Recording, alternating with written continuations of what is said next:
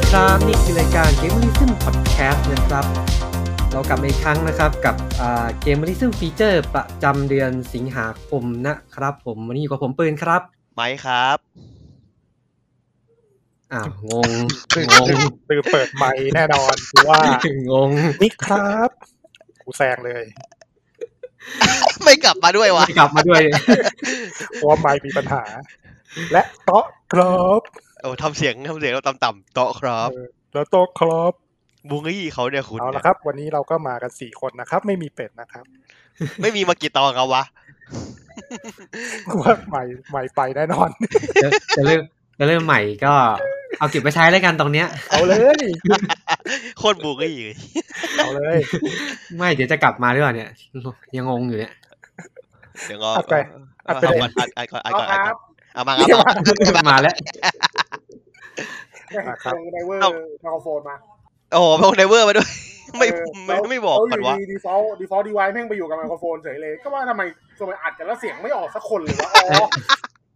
เออแต่เสียงดีขึ้นดีขึ้นอันนี้เสียงดีขึ้น เออ นะ โอเคโอเค ครับ อ่ะ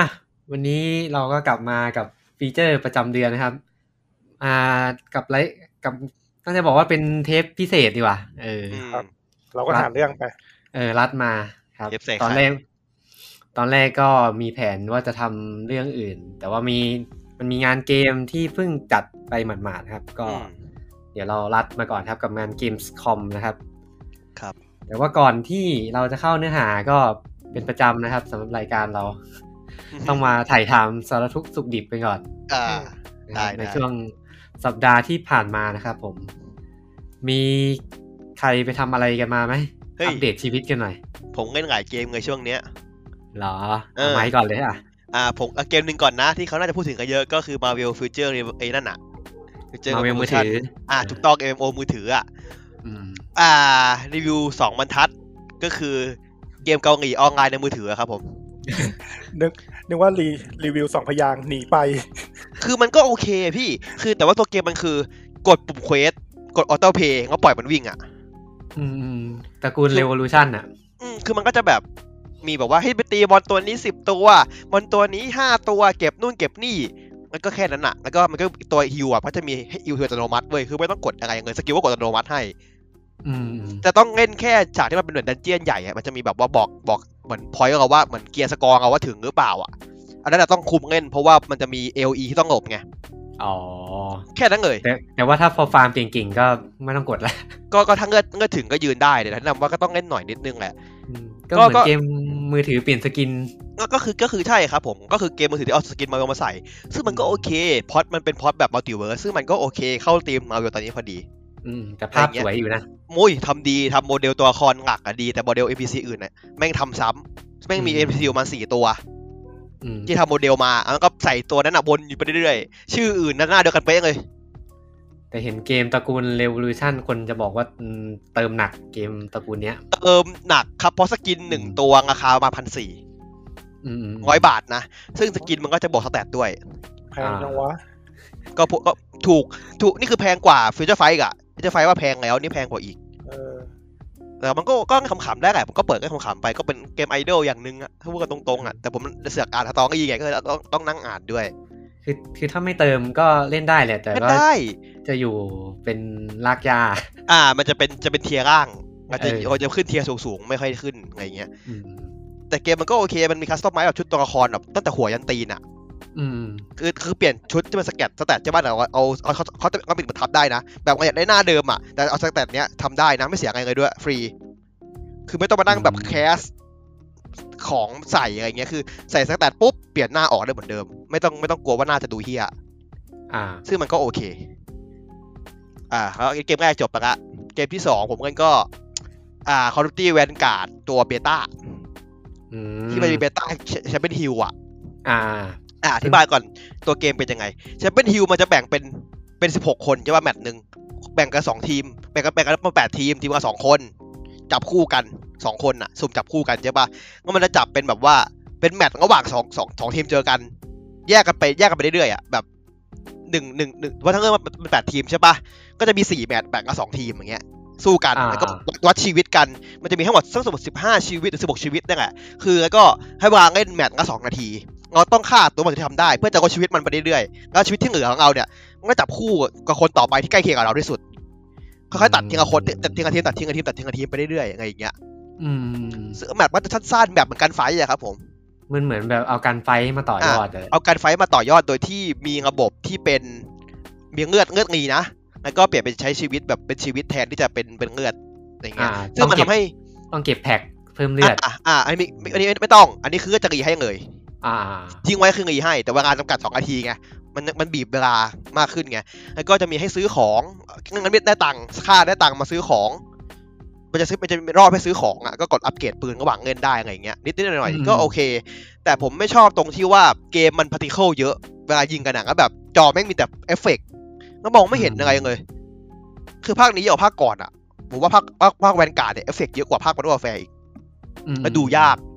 แต่ระบบเกมมันก็ก็คือวอร์แวร์ก็ก็แน่นก็แน่นแน่นดีแน่นดีก็โอเค แต่ผมว่าน่าจะไม่เวิร์กระบบเนี้ยเพราะการแฟร์ก็ไม่เวิร์กคุณไม่ชอบเล่น เอาจริง ๆ ก็เหมือนทำมาขาย w อ r z โซนไปเรื่อยๆคอดูที อ่า ตอนเนี้ย ก็ก็ตัวเกมหลักก็คือเป็นของแถมไปละ อืม อัพเป็นเป็นการอ้างกับอัปเดตฟอร์โซน อืม อย่างนี้มากกว่าเนาะตอนนี้มันก็มันเปิดฟิลที่สุดท้ายมั้งในในเพย์ในเพย์สี่กับเพย์ห้าวันที่สุดท้ายก็มั้งแต่ผมง่ายแค่วันเดียวผมก็เลิกเลย ผมพอก็เหนื่อย มันมันก็มันก็การไฟท์แต่การไฟท์สนุกกว่า ผมว่า อ่ะนี่เกมที่สองเกมสุดท้ายอันนี้พี่ปืนน่าจะเล่นด้วยปะไงเดอร์พับบิก เล่นเล่นเล่น อืมอืมเหมือนที่ปืนพูดแทนไหมถ้าอย่างนั้น เดี๋ยวพี่ไม่มีใครพูด ได้ได้ อืมผมผมแค่นี้แหละเดี๋ยวผมค่อยเสริมพี่ปืนเอา เดี๋ยวผมต่อเลยก็ได้ อืม เอาจริงๆอาทิตย์ที่ผ่านมาอืมแทบไม่ได้ทำอะไรเลย เล่นแต่เกม อืรู้ตัวอีกทีก็อ้าวหมดอาทิตย์แล้ว เพราะฉะนั้นถ้าเรื่องอื่นที่นอกจากเกมก็คือศูนย์ครับไม่ได้ทำอะไรเลยครับ อืม หนังไม่ได้ดูเหรอ ไม่ได้ดูหนังไม่ได้ดูซีรีส์ไม่ได้ดูอนิเมะไม่ได้ทำอะไรเลย ซึ่งเวลาที่หมดไปน่าจะหมดไปกับ t r a i l of Cold Steel อ๋อ ติดจริงจังอ่ะคุณน่ะ จบแล้วนะครับ ภาคแรก อืม อืม หลังจากที่พูดไปเขาวก่อน เออ อีกอาทิตย์ เล่นพูดไปหลายเทปแล้วมั้งสองสามเทปแล้ว เราพูดมาที่เราพูดเขาวก่อนครั้งแรกเราพูดถึงเกมออกใหม่คือเดือนเดือนต้นเดือนที่ผ่านมาใช่ป่ะเนี่ยครบเดือนหนึ่งจบภาคแรกอะ อืมแปดสิบชั่วโมง หูยาวชิบหายเลย อืม คือจริงจริง ๆ ก็เล่นเล่นหนักมากอะประมาณอาทิตย์ที่สองอาทิตย์ที่ผ่านมาสตรีมมันโชว์ว่าเล่นไปเจ็ดสิบชั่วโมงอะ ก็เปิด Discord ยังไงชื่อขึ้นตลอดอะบังเอิญ ออ คุณเล่นตั้งแต่แบบหลังเลิกงานจนแบบดึกๆเลยป่ะยาวๆทุกวัน อืมบางวันบางวันเป็นบางวันเออบางวันก็ไม่ได้เล่นเลย บางวันก็เล่นในวางาน เออ ไม่ใช่สิ เกือบตามน้ำแล้ว เกือบเคิม เออ ขาด วันนี้ก็ วันนี้ก็ง่วงๆหน่อยนะครับ เพราะว่าเมื่อคืนเล่นไปจนถึงตีสี่ครึ่งอะจบ ผมผม โหด ดู ชิบบ อล หาย จบเว้ยมาดูในสเตสในสตรีมนี่ใครออนบ้างมันยังเล่นอยู่วะตีจะตีสอง แล้ว โคตรโหดเลย คืองี้ผมเล่นผมเล่นอ่ะ มันขึ้น Final Chapter อ่ะ ตอน อ๋อ ประมาณหกโมงเย็นมั้ง ก็เลยเกิดความรู้สึกว่าแบบเฮ้ยอีกนิดนึงจะจบแล้ว แล้วผมก็เล่น เอ๊ะไอ้ Final Chapter ถึงเที่ยงคืนแล้ว มันเหมือนจะจบแล้วว่ะ มันเหลืออีกนิดเดียว มันไม่จบ แม่งไม่จบสักทีนะ นิดเดียวไม่สี่ชั่วโมงเลยนะ แม่งไม่จบสักทีแม่งมีบอสใหม่ เออ แล้วก็เล่นยาวไปถึงสี่ตีสี่ครึ่ง อืม พอตีสี่ครึ่งปุ๊บแม่งค้างอีก ฮะ เนื้อเรื่องแม่งคลิปแพงเกอร์อีก อ๋อต่อต่อภาคสองนั้นใช่ไหม เออ แล้วตื่นเช้ามาแปดโมงมาเล่นภาคสองต่อ จริงจังอ่ะ อยากติด เออ ได้ซีรีส์ใหม่ได้ชอบเฉยเลยอย่างนี้ ก็สนุกนะสนุกสนุกอ่ะเดี๋ยวไว้คุยเต็มเต็มๆในเทปทอล์กแล้วกัน อ่ะครับ อืม อย่างอื่นก็ไม่มีอะไรเลย มีการ์ตูนอ่านบ้างนิดหน่อย เอาการ์ตูนเก่ามาอ่านอิจิโกร้อยเปอร์เซ็นซื้อมานานแล้วล่ะ โอ้โห เป็น เหมื สิ อน บปีแล้วเนี่ย เหมือนเป็นปมสมัยเด็กว่าอ่านไม่จบ แล้วก็ซื้อใหม่มา ทำไมตอนนั้นถึงอ่านไม่จบอะครับ ผมไม่ได้ซื้อต่อเนื่องอ่ะ โดนแม่ยืด เหมือนสมัยเด็กๆ ซื้อแบบแล้วก็ มัน เท มันไม่มี LC ด้วยมั้งสมัยเด็กที่อ่านอ่ะ น่าจะไม่มีการ์ตูน เก่า เดียว งั้ นี้ นเลยเหรอ อื ไม่มันมันเหมือนเป็นการ์ตูนที่แบบ สมัย นเอา ยุ สี ค ของเน็ตเปล่า สมัยยุคดำยุคยุคหลุมดำอ่ะ ดูผมท อ๋อ เออ มัน ำ ก็ การ์ จะ ตูน เป็เรื่อกนาง ร์ตูนนี้ด้วยเนาะอืม สวิตอ่ะอืม แต่พอมาอ่านใหม่ก็รู้สึกไม่สนุกเหมือนตอนสมัยเด็กแล้ว อืม มันมัน LC ของอะไรนะอันใหม่นะสยามเหรอ สยาม เด็ก สยาม สยามใช่ไหม เออ เอ เอล อจำไม่ได้ แต่พอมาอ่านสมัยนี้ก็ รู้สึกไม่ค่อยสนุกเท่าตอนเด็กแล้ว อืม อืม แต่แล้วสรุปผมว่าเรามันเซอร์วิสเปล่ามันแบบเราตื่นเต้นอะไรอย่างงี้ น่า เปล่า จะใช่ เพราะว่าสมัยเด็กก็รู้สึกอ่ะโชว์กางเกงในโชว์อะไรเงี้ยมันใหม่ไง เออเออ ตอน เหมือน ตอนที่เห็นจนเบื่ออะ เหมือนสมัยก่อนผมอ่านไอ้เนี่ยเด็กๆอะจำได้ว่าอ่านไอซ์อะชอบมากเลยนะ แต่พอมาอ่านตอนโตพอมาอ่านตอนโตสมัยแบบระดับมหาลัยแล้วแม่งก็แบบงันๆปะวะ แต่ว่าเอาว่าไอสื่อมันมันพล็อดมันก็โอเคอยู่นะ แต่มันมันผมไม่ชอบพล็อดมันแบบมันจบแปลกๆอ่ะ อืม ของผม จำไม่ได้ว่าจบไง ของผมก็เอสทู เลิกเลิกเป็นดาราใช่ไหม เออเหมือนจะใช่ผมจำไม่ได้แล้วว่ะ เอออะไรประมาณนั้นอ่ะ พี่ตอบว่าไงนะเมื่อกี้ มีเสียงลอยๆมา จ็บ ฟังไม่รู้เรื่อง มากลย ครับขอใหม่อีกทีเสียงเบา ของผมต้อง S2 เรื่องอะไรวะ S2 ของอาราจิมิซึรุป่ะ ใช่ใช่ที่เพจเป็นนักเบสบอลน่ะ อ๋อ ไม่ได้ไม่ เออ รู้จัก ทัชทัชก็เดี๋ยวว่าจะไปซื้อกลับมาอ่านเหมือนกันอืม แล้วก็เพิ่งเล่นเมื่อวานก็ Rider Republic ลองไปหน่อยเดียว อืม พี่พี่จบอินอินเทอร์แอคชั่นยัง จบแล้วเล่นเล่นหมด จบคอนเทน content ต์ นะ เออเหมือนเหมือนกัน ผมก็เหมือนกัน อืม สั้นๆนะครับ อ่าเดอะคูสองเปลี่ยนสกิน เป็นเดอะคูที่เอาสตีฟมายัดล่ะ อืม เหมือนเด้เลยอ่ะ คือ มี คือ เกียร์สกอร์ มันมันเข้าไปก็แผนที่เดิม แผนที่เดิมเปลี่ยนรถเป็นจักรยาน เปลี่ยนเครื่องบินเป็นอะไร ไอ้ นะ เจ็ตแพ็กอะเออเจ็ต เออ เออ แต่มันเพิ่มท่าเพิ่มลูกเล่นมาหน่อยก็คือแบบจักรยานเล่นท่าได้อะไรแบบเนี้ย อืมแต่ถ้ามันก็ค่อนข้างจะใช้กดง่ายอ่ะ กด กดง่าย กดสองปุ่มเองอืม แต่ว่ามันมีอัปเกรดต่อนะ ซึ่งเกมเต็ม อ๋อ มันน่าจะแบบ น่าจะมีให้เน น่า อะ จะมีให้เยอะกว่านี้ เออ คือผมงงที่ว่าผมเตียงกาผมหมุนตัวเขากันไม่ได้เว้ย อืม ผมแบบมันต้อง ระบบสอน ต้อง มัน ทำได้ งงๆ เพราะ หน่ วะ อย แล้วก็มัน ผม มันมันมีวิธีเล่นสองโหมดมั้งโหมด อ่า ทิกเตอร์ เป็น กับเลเซอร์ อ่า เล อ่า เซอ ทิ ร์ กเตอร์ปรับกล้องไม่ได้เงเซอร์ปรับกล้องได้ เพราะว่าทิกเตอ อื ร์ ม จะใช้อันนั้นออกในการกดท่าเงเซอร์ใช้ปุ่มกดท่า อืม แต่เอาเอาโดยรวมผมไม่ค่อยสนุกอะ่ะ คือผมว่าเรื่องมันเฮี้ยมากเลยอ่ะ มันครินช์มากๆอ่ะ ก็ก็เดี๋ยวครูอะ่ะเดี๋ยวครูสองอะ่ะ ไม่ไม่ เห ผ น ม เดะ ว่า เลยอะ ผมว่าไอ้นี่ไอ้เบรดอะไอ้เบรดไอ้ตัวเอกในเนี้ยเฮี้ยวกว่าตัวเดอะครูอีกนะ อืม คือแบบอะไรมึงเป็นอะไรมึงเป็นอะไรถามจริง เออ แต่เกมก็ แต่ว่าระบบแม่งดีว่ะ ระบบเทคนิคอลอะไรมันทำดีอะ่ะ พวกแบบแมปอะไรเงี้ยก็ตอบมาจากดูครูสองอีกแหละ อืม อืม ไอ้จักรยานอะสนุกสนานผมว่าจักรยานแม่งปั่นโคตรมันเลย เออจักรยานดาวฮิลอันนี้ อันนี้ก็ มันชิบ สนุก หาย ดี ผม แต่ ไม่ เล่น อยากเล่นหรอกผมไม่อยากเล่นเดี๋ยวรอเกมออกว่ากัน คือจนผมแบบอยากได้ไอ้นั่นอะดาวฮิวโดมิเนชั่นทำใหม่เป็นแบบเนี้ย แต่เล่นไปสักพักก็เดี๋ยวน่าจะเบื่อ เร็วๆ น่าจะเบื่อ เพราะว่ามันก็มีอยู่แค่นี้ป่ะ มันมีสโนว์บอร์ดใช่ไหมมีจักรยาน เออ แล้วก็ไอ้ล็อกเก็ตสูตรอะ โอเคสูตรโอเคสูตรเนี่ยในในในในตัวในตัวสตองกี้มันไม่ให้เล่นด้วยนี่ อืม ให้เล่นแค่ตอนที่มันโอเพนนิ่งอย่างเดียว อืม แต่คิดว่าคงไม่ซื้อเล่นนะเพราะว่าไม่ไม่ค่อย ผมว่าผมไม่ซื้อว่ะ ไม่ค่อยถูกใจ Ubisoft มาสักพักเลยกับการเอาเกมมาเปลี่ยนสกินขาย ก็นะมันก็ต่อยอดกับเดอะคูกับสตีฟกับตัวเนี้ย อืม ก็มีประมาณนี้แหละ อืม แล้ว มี คุณ ใคร ไทย ต่อ ต่อไหมครับ ผมก็ได้ อ่ะ ผมก็ถ้าเป็นเกมเล่นแนวตัวเมตาจบแล้วถ่ายถ่ายๆจนจบจนได้ เย่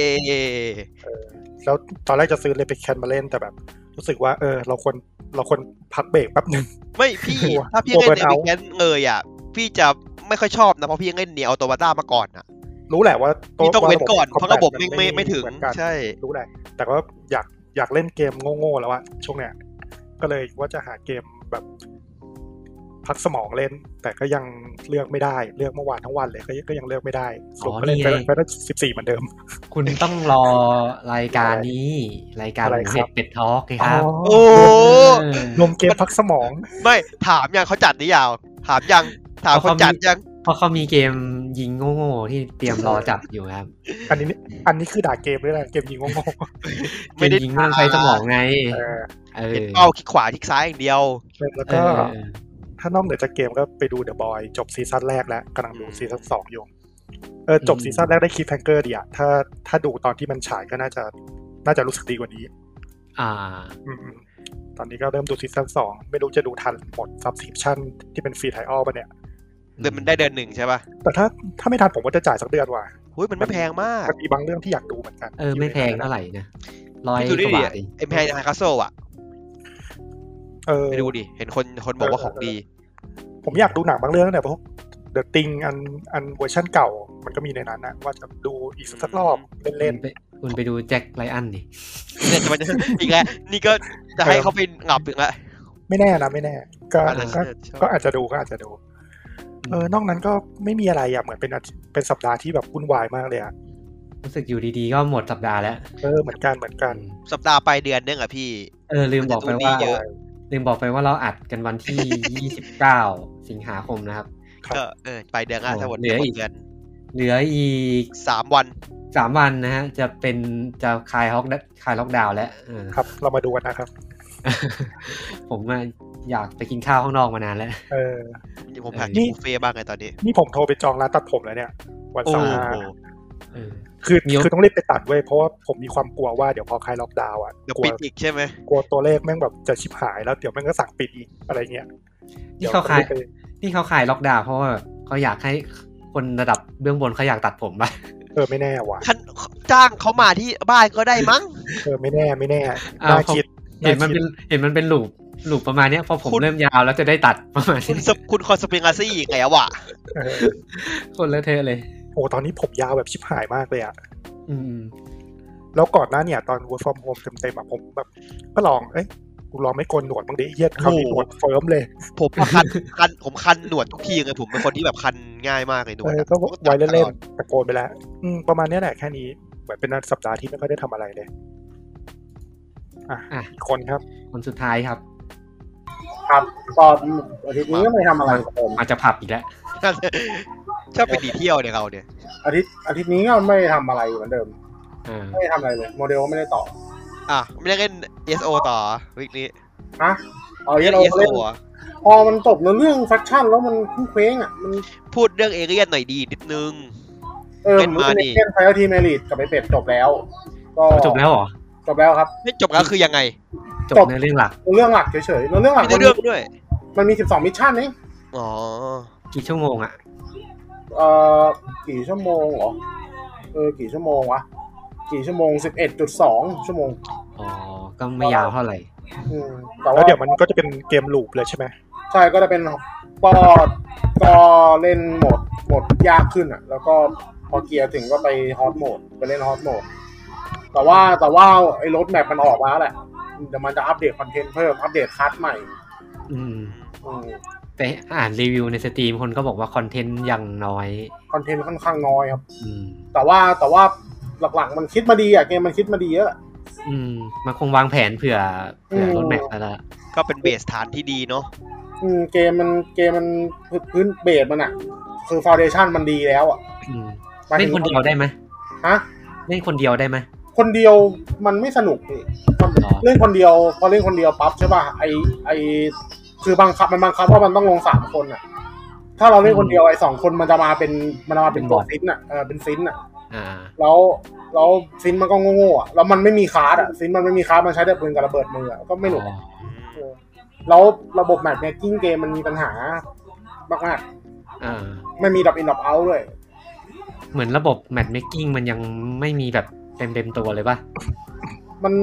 ผมอธิบายยากอะถ้าลงสองคนไก่เป็ดอะเวลาสุ่มเวลาแบบแมทเมคกิ้งอะมันจะไม่เจอใครเลยอะน้อยมากที่จะเจออะ อ๋อ แต่ว่าถ้าแบบลงไปคนเดียวอย่างเงี้ยแล้วแมทเมคกิ้งไปไอ้เป็ดบอกมันยังไงมันก็เจออะเออยั อ๋องไงวะ มันน่าจะไม่ค่อยดีมั้ง เออแล้วก็ เพราะ เรา เก ก็ มเจ๊กไม่เล่น ฮะ เกมเจ๊กไม่ เยี่ย เล่น ดีกแล้วอ่ะ แมทแมทเมคกิ้งเลยไม่เจอ โทษนะเจอแต่เจ๊กจริง คุณ ชื่อ เยียดอ่ะ ๆ ชื่อจีนแบบทุกคนเลยอะ เออ คนคนเล่น แต่ไม่ เยอะ โฟบั ป่ะ ตอะ มันโชว์มันโชว์คนเล่นป่ะ โชว์ครับโช โชว์ ว์ชื่อ ไม่ มันโชว์จำนวนคนเล่นป่ะ ว่าเล่น ในสตรีมก็จะมีนะ ในสตรีมอยู่ สแตทมันเท่าไหร่มัน เดี๋ยวผมเช็คให้เดี๋ยวผมเช็คให้เดี๋ยวผมเช็คให้ หลักหมื่นห้าตอนเนี้ย แต่เกมก็ตกไอ้นี่ไปแล้วอะตกตกท็อปสิบไปแล้วอะท็อปสิบ อ๋อ เบส ไม่ เซอ ใช่เรื่อง ร์ แปลกหรอกผมว่า มัน อืม ผมเอเลี่ยนมันผมว่ากระแสมันมันเฉพาะทางอะ แต่ท็อป เอ สิ อ บแต่ท็อปสิบเดฟเบสเซลเลอร์สตรีมมีเกมนี้นะครับ Seed of the Dead นะครับ Sweet Home ผมเล่นอยู่นะ นี่อ่า เอาที่ผมพีคสุดนะ วันที่พีคสุดก็คือวันที่ 25 ที่ผ่านมา คนเล่นประมาณ 14,000ครับ ม ตอนนี้คนเหลือประมาณ 8,000ครับ อ๋อก็ก็ประประมาณนี้ได้ หายไปครึ่งหนึ่ง จบไปแล้วน่าจะ พอได้พอได้ เล่นแล้วก็ไม่เล่นละประมาณนั้น ไม่มันจะมีวันช่วงช่วงวันหยุดอะอย่างวันเนี้ยวันเนี้ยมันท็อปที่หมื่นสามนะ อืมก็ถือว่า วันเนี้ยวันเนี้ยท็อปหมื่นสามแต่ตอนนี้ดรอปแล้ว อ่า แต่ผมผมกำลังแปลกใจซีดออฟเดอะเดย์สวีทโฮมอยู่ เฮ้ยผมเห็นเพื่อนเล่นเว้ย เหรอ มันเป็น เออ เกมเลฟโฟเดสที่เป็นอนิเมะใช่ไหม น่าจะใช่ ผมเห็นเพื่อนออนอยู่ เล่นเล่นนานอยู่นะ อืม คืออาร์ตอาร์ตตัวละครกับอาร์ตซอมบี้ไม่คงกับสไตล์กันเลยอะ มันเหมือนมันเหมือนไอ้เนี่ยเหมือนเล่นเลฟฟอร์เดแล้วลงม็อด องค์บอดเออ ปาโดกะเออ แล้วก็ที่ผมไปเล่นใหม่ก็ไซเบอร์พัง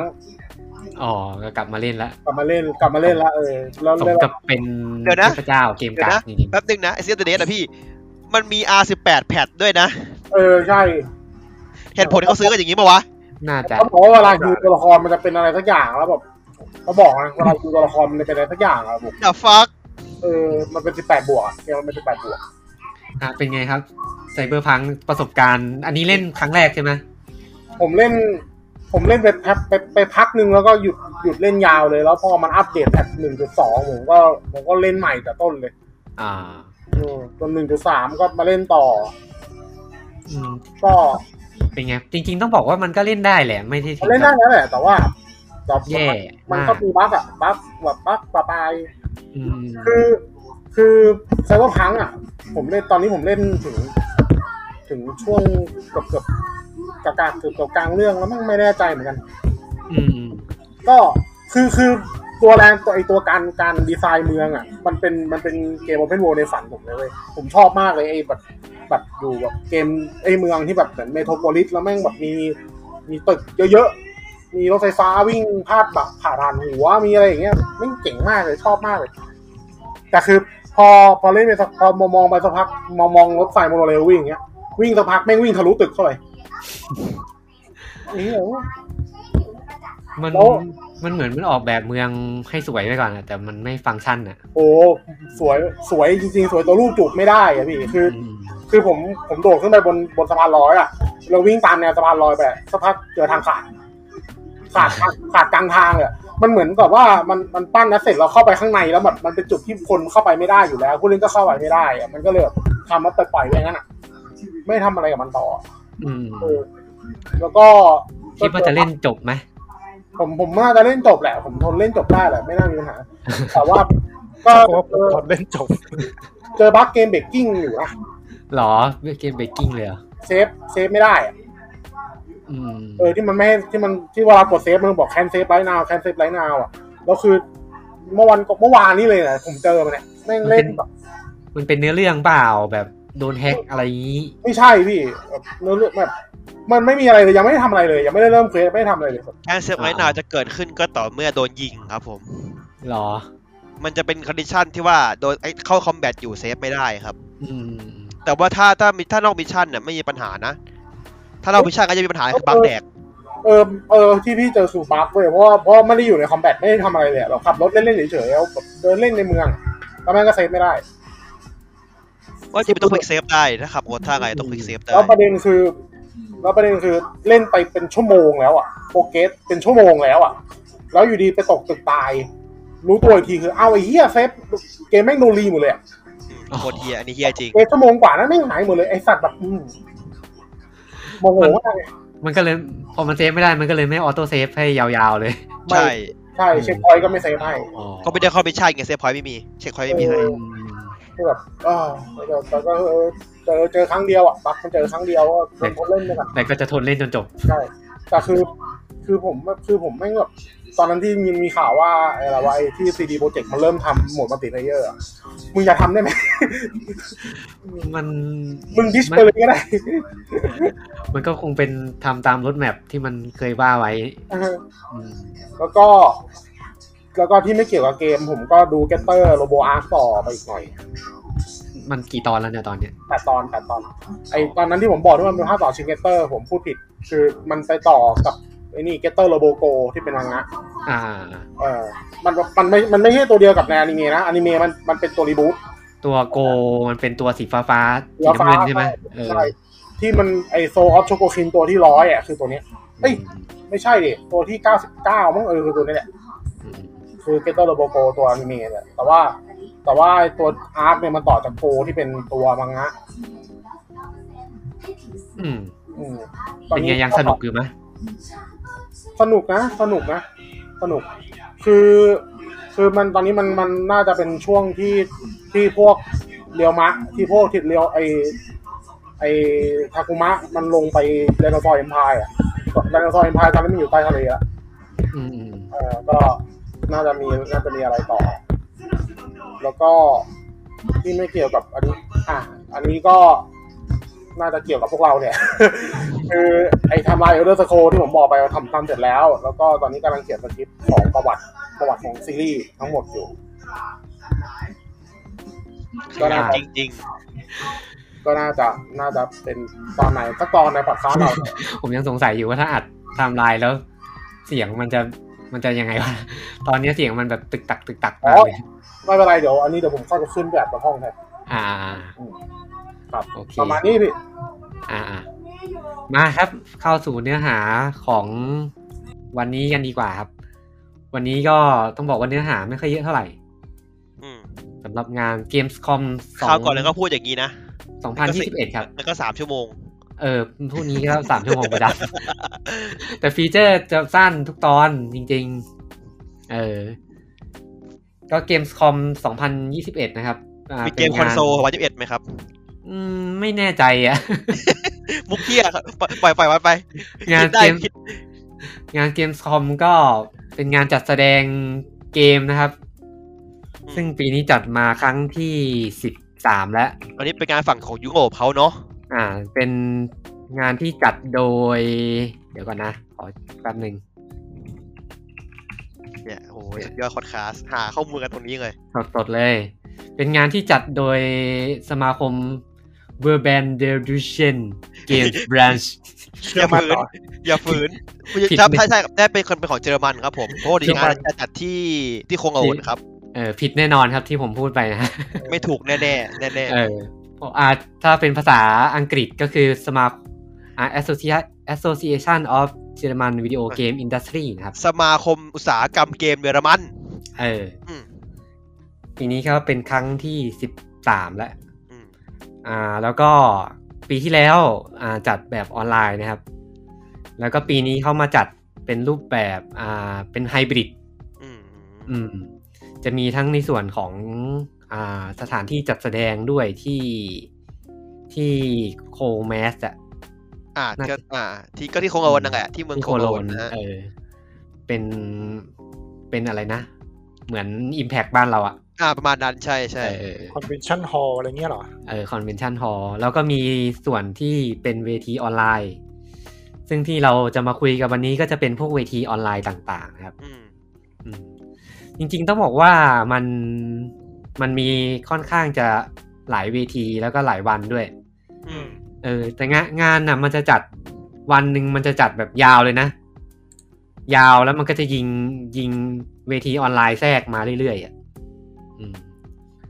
ซึ่งมันจะมีงาน งานที่เป็นเกมส์คอมแล้วก็งานที่ชื่อว่าเดฟคอมจัดคู่กัน อื อื ม ม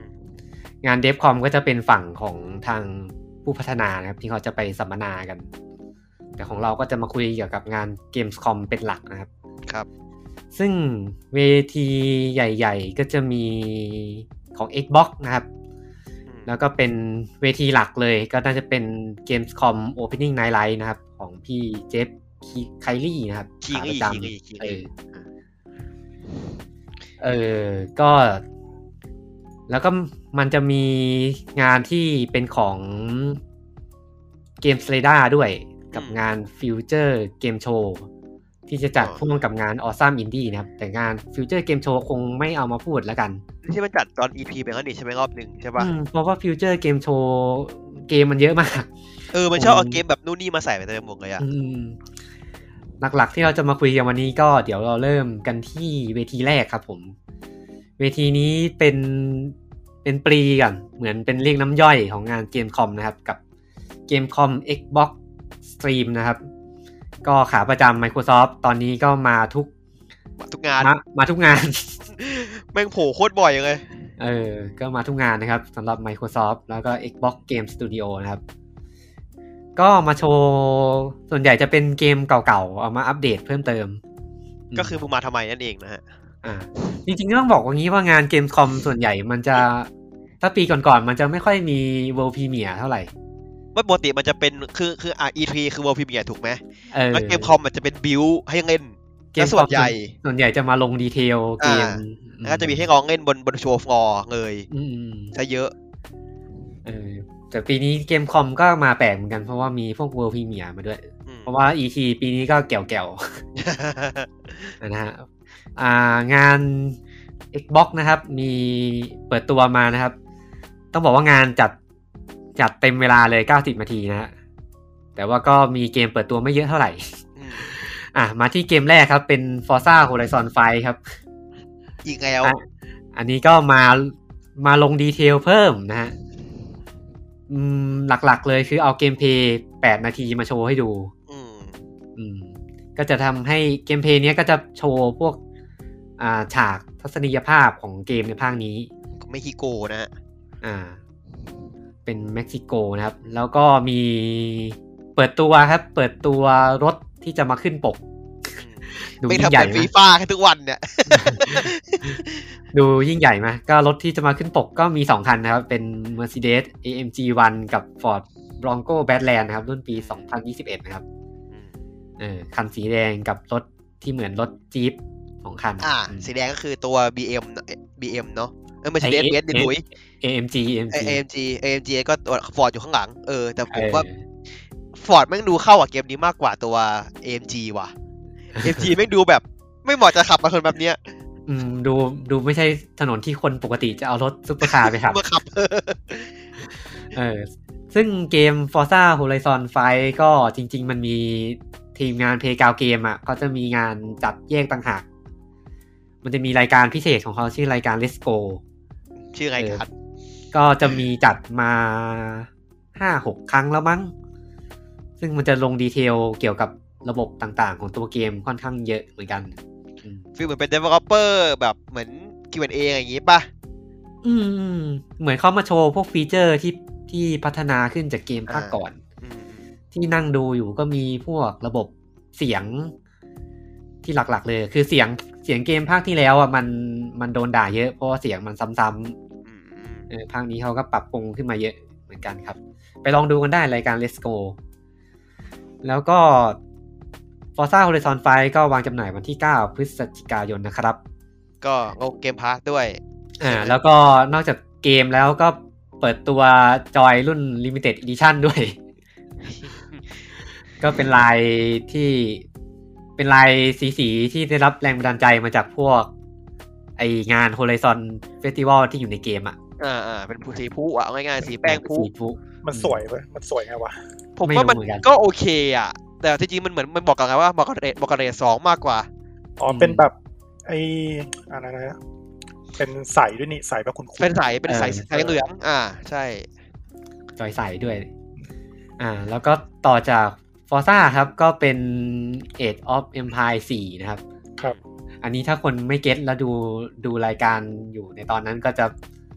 มี ฮะ ออกอาการด่าได้ อาจจะมีอาการงงได้ว่า เอ๊ะสรุปสรุปนี่รายการเกมหรือรายการอะไร นะ นะค ค รั รับ บดี เออเพราะว่า Age of Empire 4 ก็ทีมงาน Relic Entertainment นะครับ ก็เอา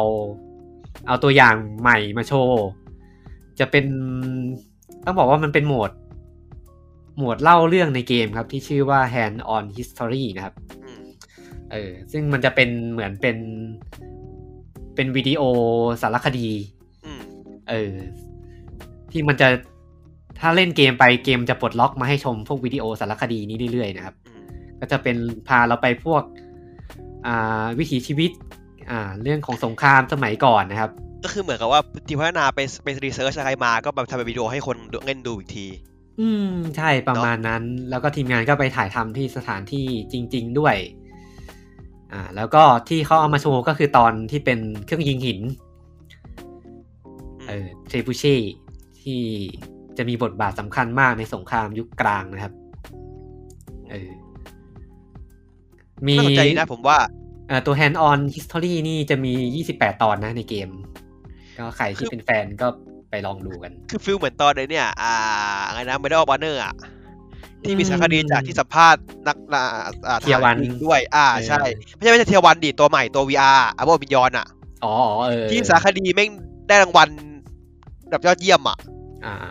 คือผมว่าแนวเนี้ยน่าสนใจเพราะว่ามันเป็นตัวที่ว่าถ้าคนเล่นแบบแนวเนี้ยมันต้องสนใจฮิสตอรี่อยู่แล้ว ส่วนหนึ่ง ใช่ จริงๆ ใช่ ก็คือเขาได้แบบเอ้ยได้เรียนรู้สิ่งที่มันเกิดขึ้นว่าทีมพัฒนาได้ไงมาด้วยก็ได้เงินเกมด้วยผมว่ามันก็เป็นรีวอร์ดที่ดีนะ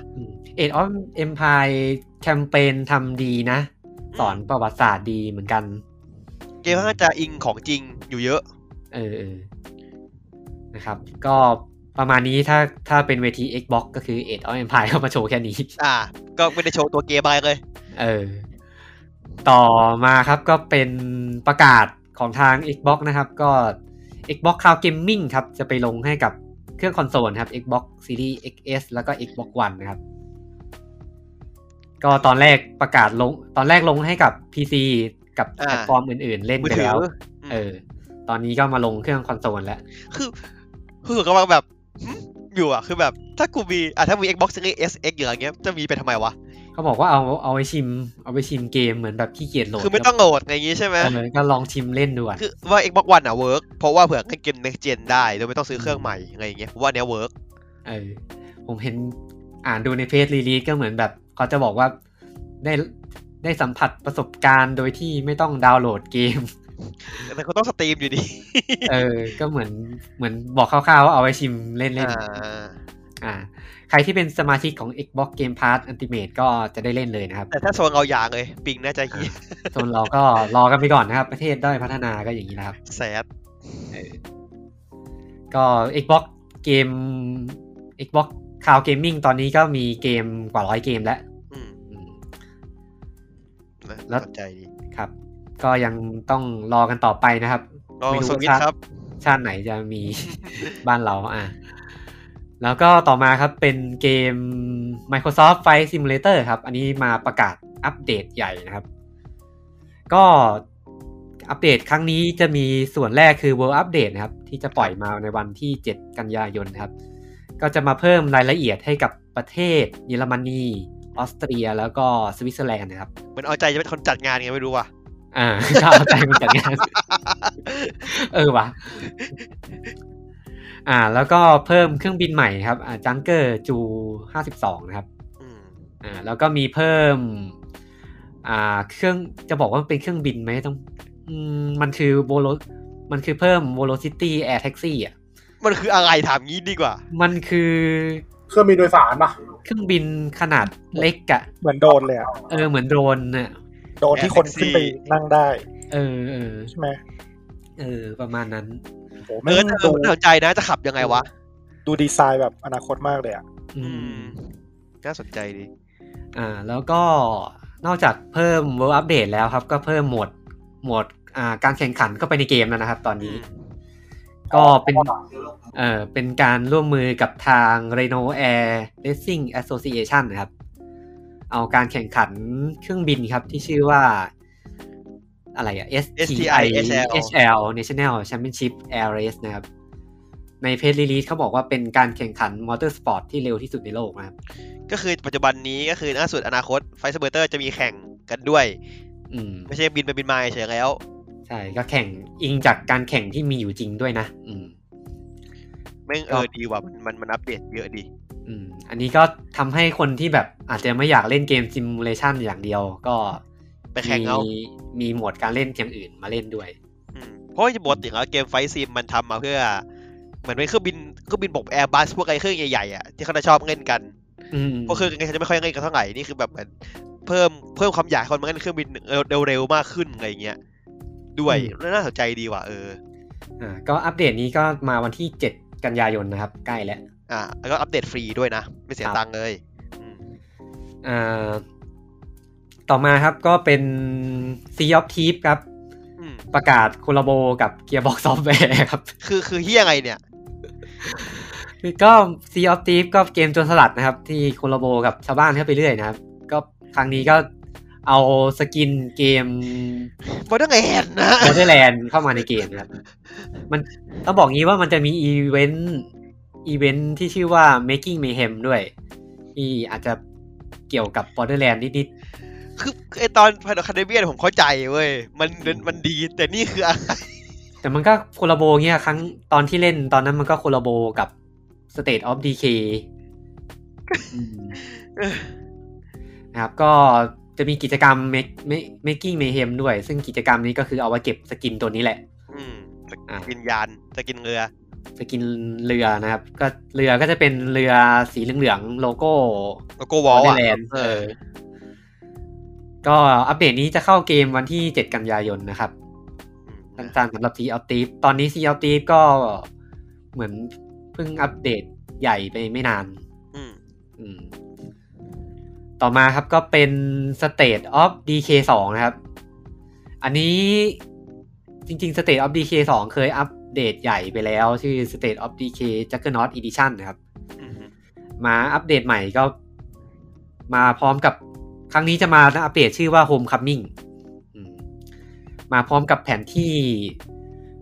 ทรัมบูว a เล่ครับ จากเกมภาคแรก อ๋อภาคแรกมา อืมเอาภาคแรกมาใส่ ก็จะมีเนื้อเรื่องใหม่ มีตัวละครใหม่ มีเส้นเรื่องใหม่นะครับ อืม ก็เหมือนได้เล่นภาคแรกใหม่อีกครั้ง แต่ว่าเป็นตัวละครใหม่เป็นไงใหม่ๆผมเกิด เออ เหตุการณ์ภาคแรกจบไปแล้วไงอย่างนี้เนาะ อืมครับ ก็อัปเดตนี้จะปล่อยมาวันที่หนึ่งกันยายนนี้นะครับ โอ้อีกสองสามวันเองนี่ เออวันที่เราออกนี่ก็ปล่อยแล้ว ไปแล้ว อืม คนที่มีเวอร์ชั่นเดิมน่าจะไม่ต้องเสียเงินนะ ไม่ต้องเสียอะไร ก็เล่นใช้ตัวเดิมได้นะครับ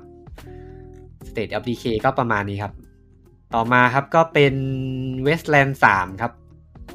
อันนี้มาเปิดตัวส่วนเสริมตัวที่ 2 ครับ แล้วก็ตัวสุดท้ายนะครับ ชื่อว่า Call of the Holy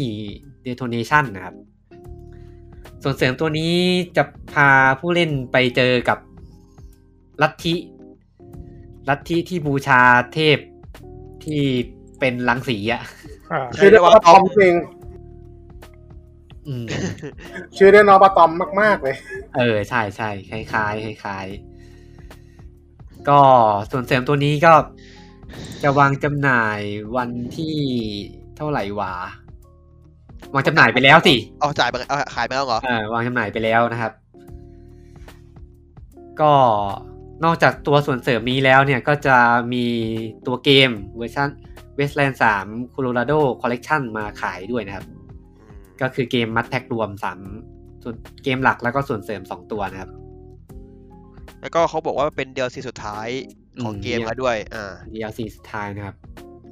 ใครที่เล่น Westland 3 อยู่ก็ไปลองเล่นกันได้ครับ อ๋อขายแล้วแต่ยังไม่เปิดให้เล่นเปล่า เหมือนว่าตัว DLC มันมาวันที่ 5 ตุลา อ้าวเหรอ อ่า น่าจะขายเป็นตัวแพ็คก่อนแหละ อืม อืม ของกันอ่ะต่อครับ ต่อมาครับก็เป็น Dying Light 2 ครับ อืม อันนี้ก็โชว์ในเวทีอื่นๆมาหลายรอบแล้ว อันนี้ก็เอาเกมเพลย์ใหม่มาโชว์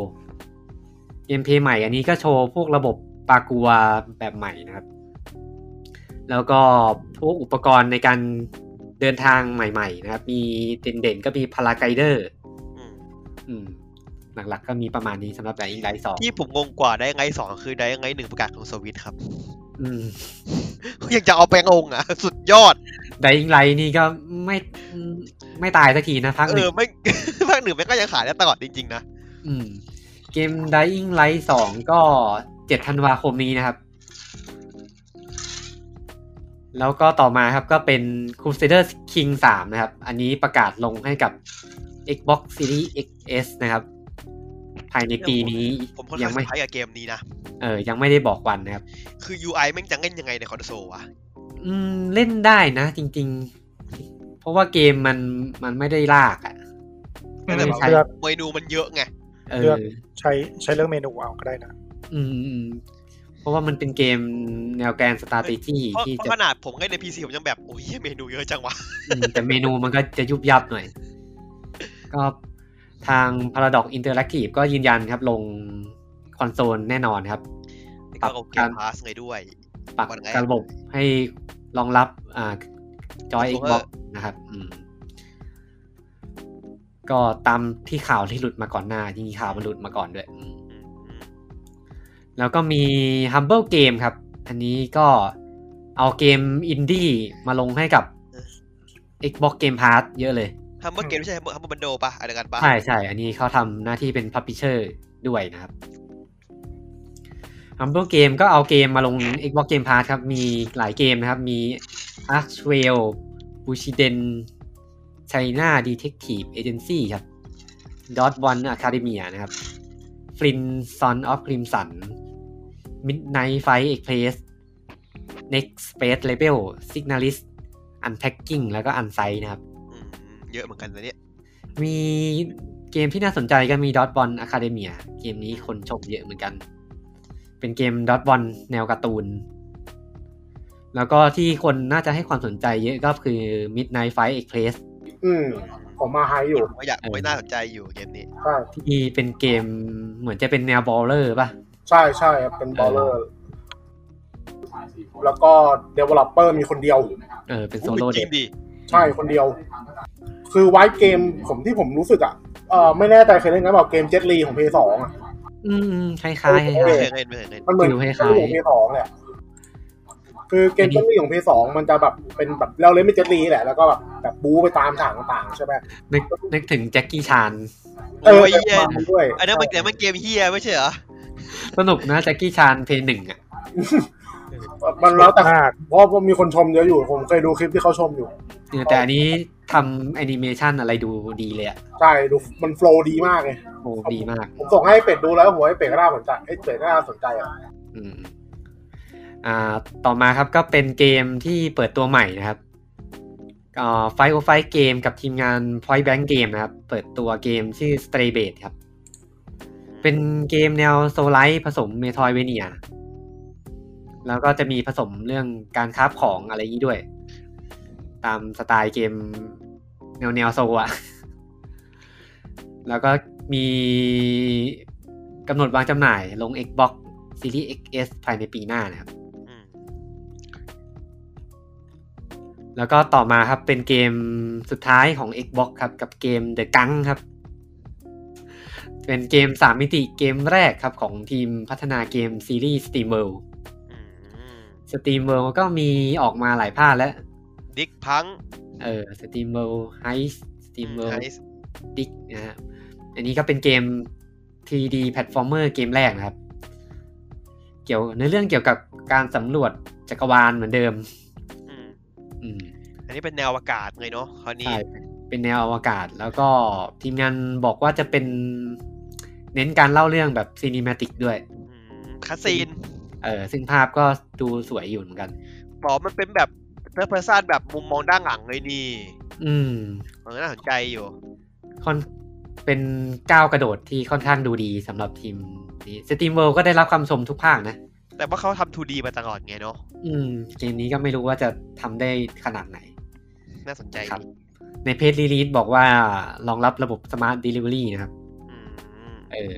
ซึ่งจะทำให้ Xbox Series XS เล่นเกมได้ที่ 60 FPS ที่ 4K เลยนะ ก็คือตัวเกม Xbox One นั่นแหละ เออ อ่าก็คือทั้งสองเนี่ยซื้อหนึ่งตัวได้หมดเลย อืม ใช่ มันพูดกับวงซันวัตดิเวอรี่เนี่ย มันอธิบายไม่ค่อยเคลียร์นะบางทีอ่ะ อืม คือแบบ คือจริงๆ มันก็ ก็คือเกม Xbox One ที่ เก อั ม พ Xbox Xbox คือซื้อได้ Xbox One ก็ได้แต่ตัวเวอร์ชันอื่นไปด้วย อืม อัปเกรดฟรีอ่ะ พูดง่ายๆอ่ะ เออ ฟรีอัปเกรดนั่นแหละ อืมก็บอก ถ้าเป็น แค่ว่า ถ้าเป็น Sony เขาจะบอกว่าเป็นฟรีอัปเกรด เดี๋ยวอัปเกรด เออ ถ้าเป็นฝั่ง Xbox เขาจะบอก Smart Delivery นะครับ ประมาณนี้จุดขายคนละอย่างกัน แต่คืออันเดียวกัน เออ แต่หลักการเหมือนกัน อ่า Xbox ก็ประมาณนี้ครับ แห้งนะ 90 นาทีโชว์อะไร ผ ไม่ ม รู้ ว่าไม่ไม่ไม่ค่อยแห้งนะจริงๆถ้าพูดตรงๆ ผมว่า อื คือแต่มันเกมเก่าซะเยอะไง เออ แล้วก็มีเกมหนึ่งหายไปจากเวทีนี้จนแบบคนงง เฮโล ก็คือเฮโลหาย ไม่ประกาศวันประกาศวันออกแล้วไม่ใช่ไง มันจะพูดไงอีกอ่ะ เออ ก็จะไปอยู่ในเวทีต่อไปแทนนะครับ อ่าสำหรับ Xbox ก็ประมาณนี้ครับ สั้นๆ อ่าเราก็มาต่อกันที่เวที ที่ยังเป็นเรียกน้ำย่อยเหมือนกันครับ อันนี้ต้องบอกว่า จะ เป็ เพราะ น กับเพราะเรากัดเลยเนี่ยเพราะปังรูไว้เนี่ยเนี่ยเยอะเกิน เออ กระเพาะเป็นรูแล้ว อ่า ต้องบอกว่าก่อนงานหลักคืองาน Opening Night Live ก็จะมีในส่วนของ Pre-Show ด้วยนะครับ อ่า คือถ้าถ้าไปดูเทปเต็มๆอะเทปมันจะยาวประมาณเจ็ด ก็รวมกัน แปดชั่วโมงอ่ะเออมันรวมกัน ก็ต้องกอกอดูอ่ะ ดู เออ กดไม่ไหว อันนี้ก็จะเป็น opening อ่าพีโชว์มันจะมาก่อนหน้า opening night light เลย เออ พอพีโชว์เสร็จปุ๊บก็เข้า opening night light นะครับพีโชว์ก็มีส่วนใหญ่จะเป็นอัปเดต แล้วก็พวกเกมกระแสรองๆนะครับ อืม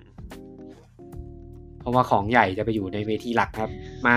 เกมแรกครับกับ King of Fighter 15 ครับ เออ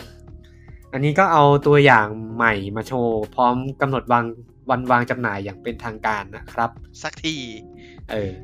King of Fighter ภาคนี้ก็บอกว่าจะเอาตัวละครเก่าๆ กลับมาให้เล่นกันถึง 39 ตัวเลย อืม เออ แล้วก็เอาในเพจรีลีสบอกว่าเอาโหมด3 ออน 3 กลับมา มันมันหายไปเหรอ ภาคเก่าๆอะ ผมไม่รู้ผมไม่ได้ตามแต่ว่าน่าจะไม่มีป่ะเดี๋ยวผมเช็คก่อน แต่เข้าเข้าใจว่าสมัยก่อนที่เคยเล่นก็คือ King of Fighter จะเป็นตัวละคร 3 ตัวสู้กันตลอดนะ สามสามมันคือเหมือนในนี่ใช่ป่ะ เหมือนมาเวลสคอมใช่ป่ะ อืม สลับตัว แพ็กทีมสามสามอ่ะอืม อืม คงเอาออกไปแล้วมั้ง เออ แต่มันเหมือนแบบบิงแบ็ก เรา สามออนสาม เราก็ไม่ได้เป็นแฟนขนาด นั้น อืม เคยได้นภาคก่อนๆแหละ ครับ ก็วันวางจำหน่ายนะครับ 17 กุมภาพันธ์ปีหน้านะครับ อืม อืม ใครที่เป็นแฟนๆ King of Fighter ก็ไปลองเล่นกันครับ หายไปนานเหมือนกันนะ หายไปนานหายไปนานเลย อืม ซึ่งเกมมันก็เปิดตัวตัวละคร ตัวละครมาเรื่อยๆอ่ะ ผมเห็นอยู่ ตัวใหม่หรือตัวเก่า ตัวเก่าๆอะ อ่า มันจะเป็นมันจะเป็นมันชอบเป็นเป็นเงาก่อนให้เดา ออเห็นมีพวกเทอรี่เบอร์โบกาดมีไมชิรานุอิ โบกาส ก็ต้องมีปะวะ อะไรอย่างเงี้ย ไม่มีได้ไง มันเทอรี่มันเคยหายไปพักไหนปะวะ ไม่แน่ใจ หรืออาจจะจำผิด อืม ไม่ได้ไม่ได้เล่นแบบนานมากแล้วอ่ะ อืมอืม อืมอ๋อ ไอ้ King of เนี่ย มันไอ้นี่นี่ไง มีสุลต่านซาอุเพิ่งไปลงทุนให้ อ๋อใช่ใช่ใช่ SNK อ่ะ เออเออเออ เออ แล้วก็ต่อมาครับ ต่อจาก King of ก็เป็น Nine to Five ครับ เป็นเกมที่เปิดตัวมาในงาน E3 ปีที่แล้วมั้ง ครับ เออผลงานของ Red Hill Game ครับ เกมยิง Free to Play นะครับ ที่นำเสนอจุดเด่นก็คือต่อสู้แบบ 3 vs 3 vs 3นะครับ ก็เอาเกมเพลย์ทีเซอร์สั้นๆ มาโชว์อืมเกมนี้จริงๆเคยเปิดให้ทดสอบไปเมื่อประมาณต้นปี แต่ว่ากระแสเงียบมาก ตอนเปิดให้ เปิดให้ทดสอบเนี่ยผมก็เข้าไปเล่นด้วย ผมผลคืออะไร รู้ไหม คือหาห้องไม่เจอ คนเล่นน้อยมาก คนน้อยงั้นขนาดนั้นเลยใช่ไหม อืม แต่ทีมแต่เกมนี้ทีมงานบอกว่าจะทำระบบเกมอะให้เป็นแบบเกมมันจะเล่นแบบเป็นเฟสอะแล้วเฟสแต่ละเฟสมันจะส่งผลไปเรื่อยๆอะ อ่าอ่าอ่า อืม แล้วก็ทีมงานดีไซน์ให้จบแมตช์ทั้งหมดเนี่ยภายใน 15 นาทีนะครับ อ๋อ เออ แต่ว่าเอาทีเซอร์ใหม่มาโชว์เนี่ยอ่าทีมงานก็ยังไม่บอกนะครับ ว่าเกมจะเปิดให้บริการเมื่อไหร่ อ๋อ รอกันต่อไปนะครับ ดูดูเกมเร็วดีเหมือนกัน อืม เหมือนมีคนหายไป ไปเข้าห้องน้ อ่ะอ่า ต่อมาครับเป็นเกม Bus Simulator ครับ ำครับ 2021 ครับ อันนี้ลูกชิ้นไหม อะ อะไรนะ ลูกชิ้นมาลูกชิ้น ลูกชิ้นนะขนาดนี้เกม อะไรนะขับรถบรรทุกคนยังนิยมเลย อันนี้ก็ขับรถบัสนะครับ เออ อันนี้ต้องบอกว่าในงานไม่ได้โชว์อะไรมาก มันเหมือนโชว์เป็นกิมมิกอะ อืม คือเอารถบัสในเกมอะมาแต่งลายสกินงานเกมคอม อืมเป็นโลโก้เกมคอม เออ แล้วก็วิ่งผ่านวู้ทีเดียว อืมแล้วก็จบ จบครับ เยี่ยมมาก เออพร้อมเผยกำหนดวันวันวางจำหน่ายนะครับ 7 กันยายนนี้นะครับ เนี่ย จริง ๆ เกมดีๆอย่างไม่ต้องโชว์เยอะเว้ยแค่นี้คนก็บายแล้ว เนี่ยเอารถมาวิ่งทีเดียว คนบายเลยป่านนี้ยอดพีถล่มถล่มทลาย อืม ยังไงคนก็ซื้อนะครับ ถ้าคนแบบอยากขับรถรถประจำทาง เออ สายแปด ไปลองเล่นดูได้ อ่า ต่อมาครับก็จะเป็น อันนี้ก็ต้องบอกมาทุกงาน อืม สำหรับเกมนี้นะครับ อ่า The Dark Picture Anthology ครับ House of Ash อันนี้ก็เอาตัวอย่างใหม่มาโชว์นะครับ มันเป็นตอนใหม่แล้วใช่ไหมเนี่ย อันนี้ตอนที่สามแล้วอืม คือคือแต่ละตอนแยกกันใช่ไหม ใช่ใช่เป็น Anthology ผมก็จะถูกใช่ไหมเออเออ อืมแต่ละตอนก็จะแยกจากกันนะครับ จบในตอน ใช่ อืม อันนี้ก็จะเล่าเกี่ยวกับทหารที่ไปรบในตะวันออกกลางนะครับ ครับ แล้วก็หลงไปอยู่ในถ้ำไปเจอเสือสัตว์ประหลาดที่อยู่ในถ้ำนะครับ ที่ได้รับแรงบันดาลใจมาจากอ่าพาซูซูอสูรร้ายจากประกรณ์นำของชาวเมโสโปเตเมียนะครับ อ่า อ่าตัวอย่างใหม่ก็เอาฉากใหม่มาโชว์ ตัวอย่างชื่อว่า enemy of my enemy is enemy นะครับ มันช่วยอะไรได้บ้างเนี่ย ไม่รู้เหมือนกัน อ่า ตัว เกมของศัตรูคือศัตรูของกูนี่แหละ เออเกมก็จะออกวางจำหน่ายวันที่ 22 ตุลาคมนี้แล้วนะครับ อืม อืมเป็นแฟนซีรีส์นี้ก็ไปลองเล่นกันได้ เดาว่าไอ้ไอ้พาทุสูเนี่ยสัตว์ประหลาดมันต้องมันต้องเกิดมาจากศัตรูของไอ้พระเอกนี่แหละ ฝ่า หร ย อ ฝ่ายศัตรูของพระเอกนี่แหละ อัน อืม ซัมมอนมา แล้วก็แม่งก็ฆ่าหมดเลย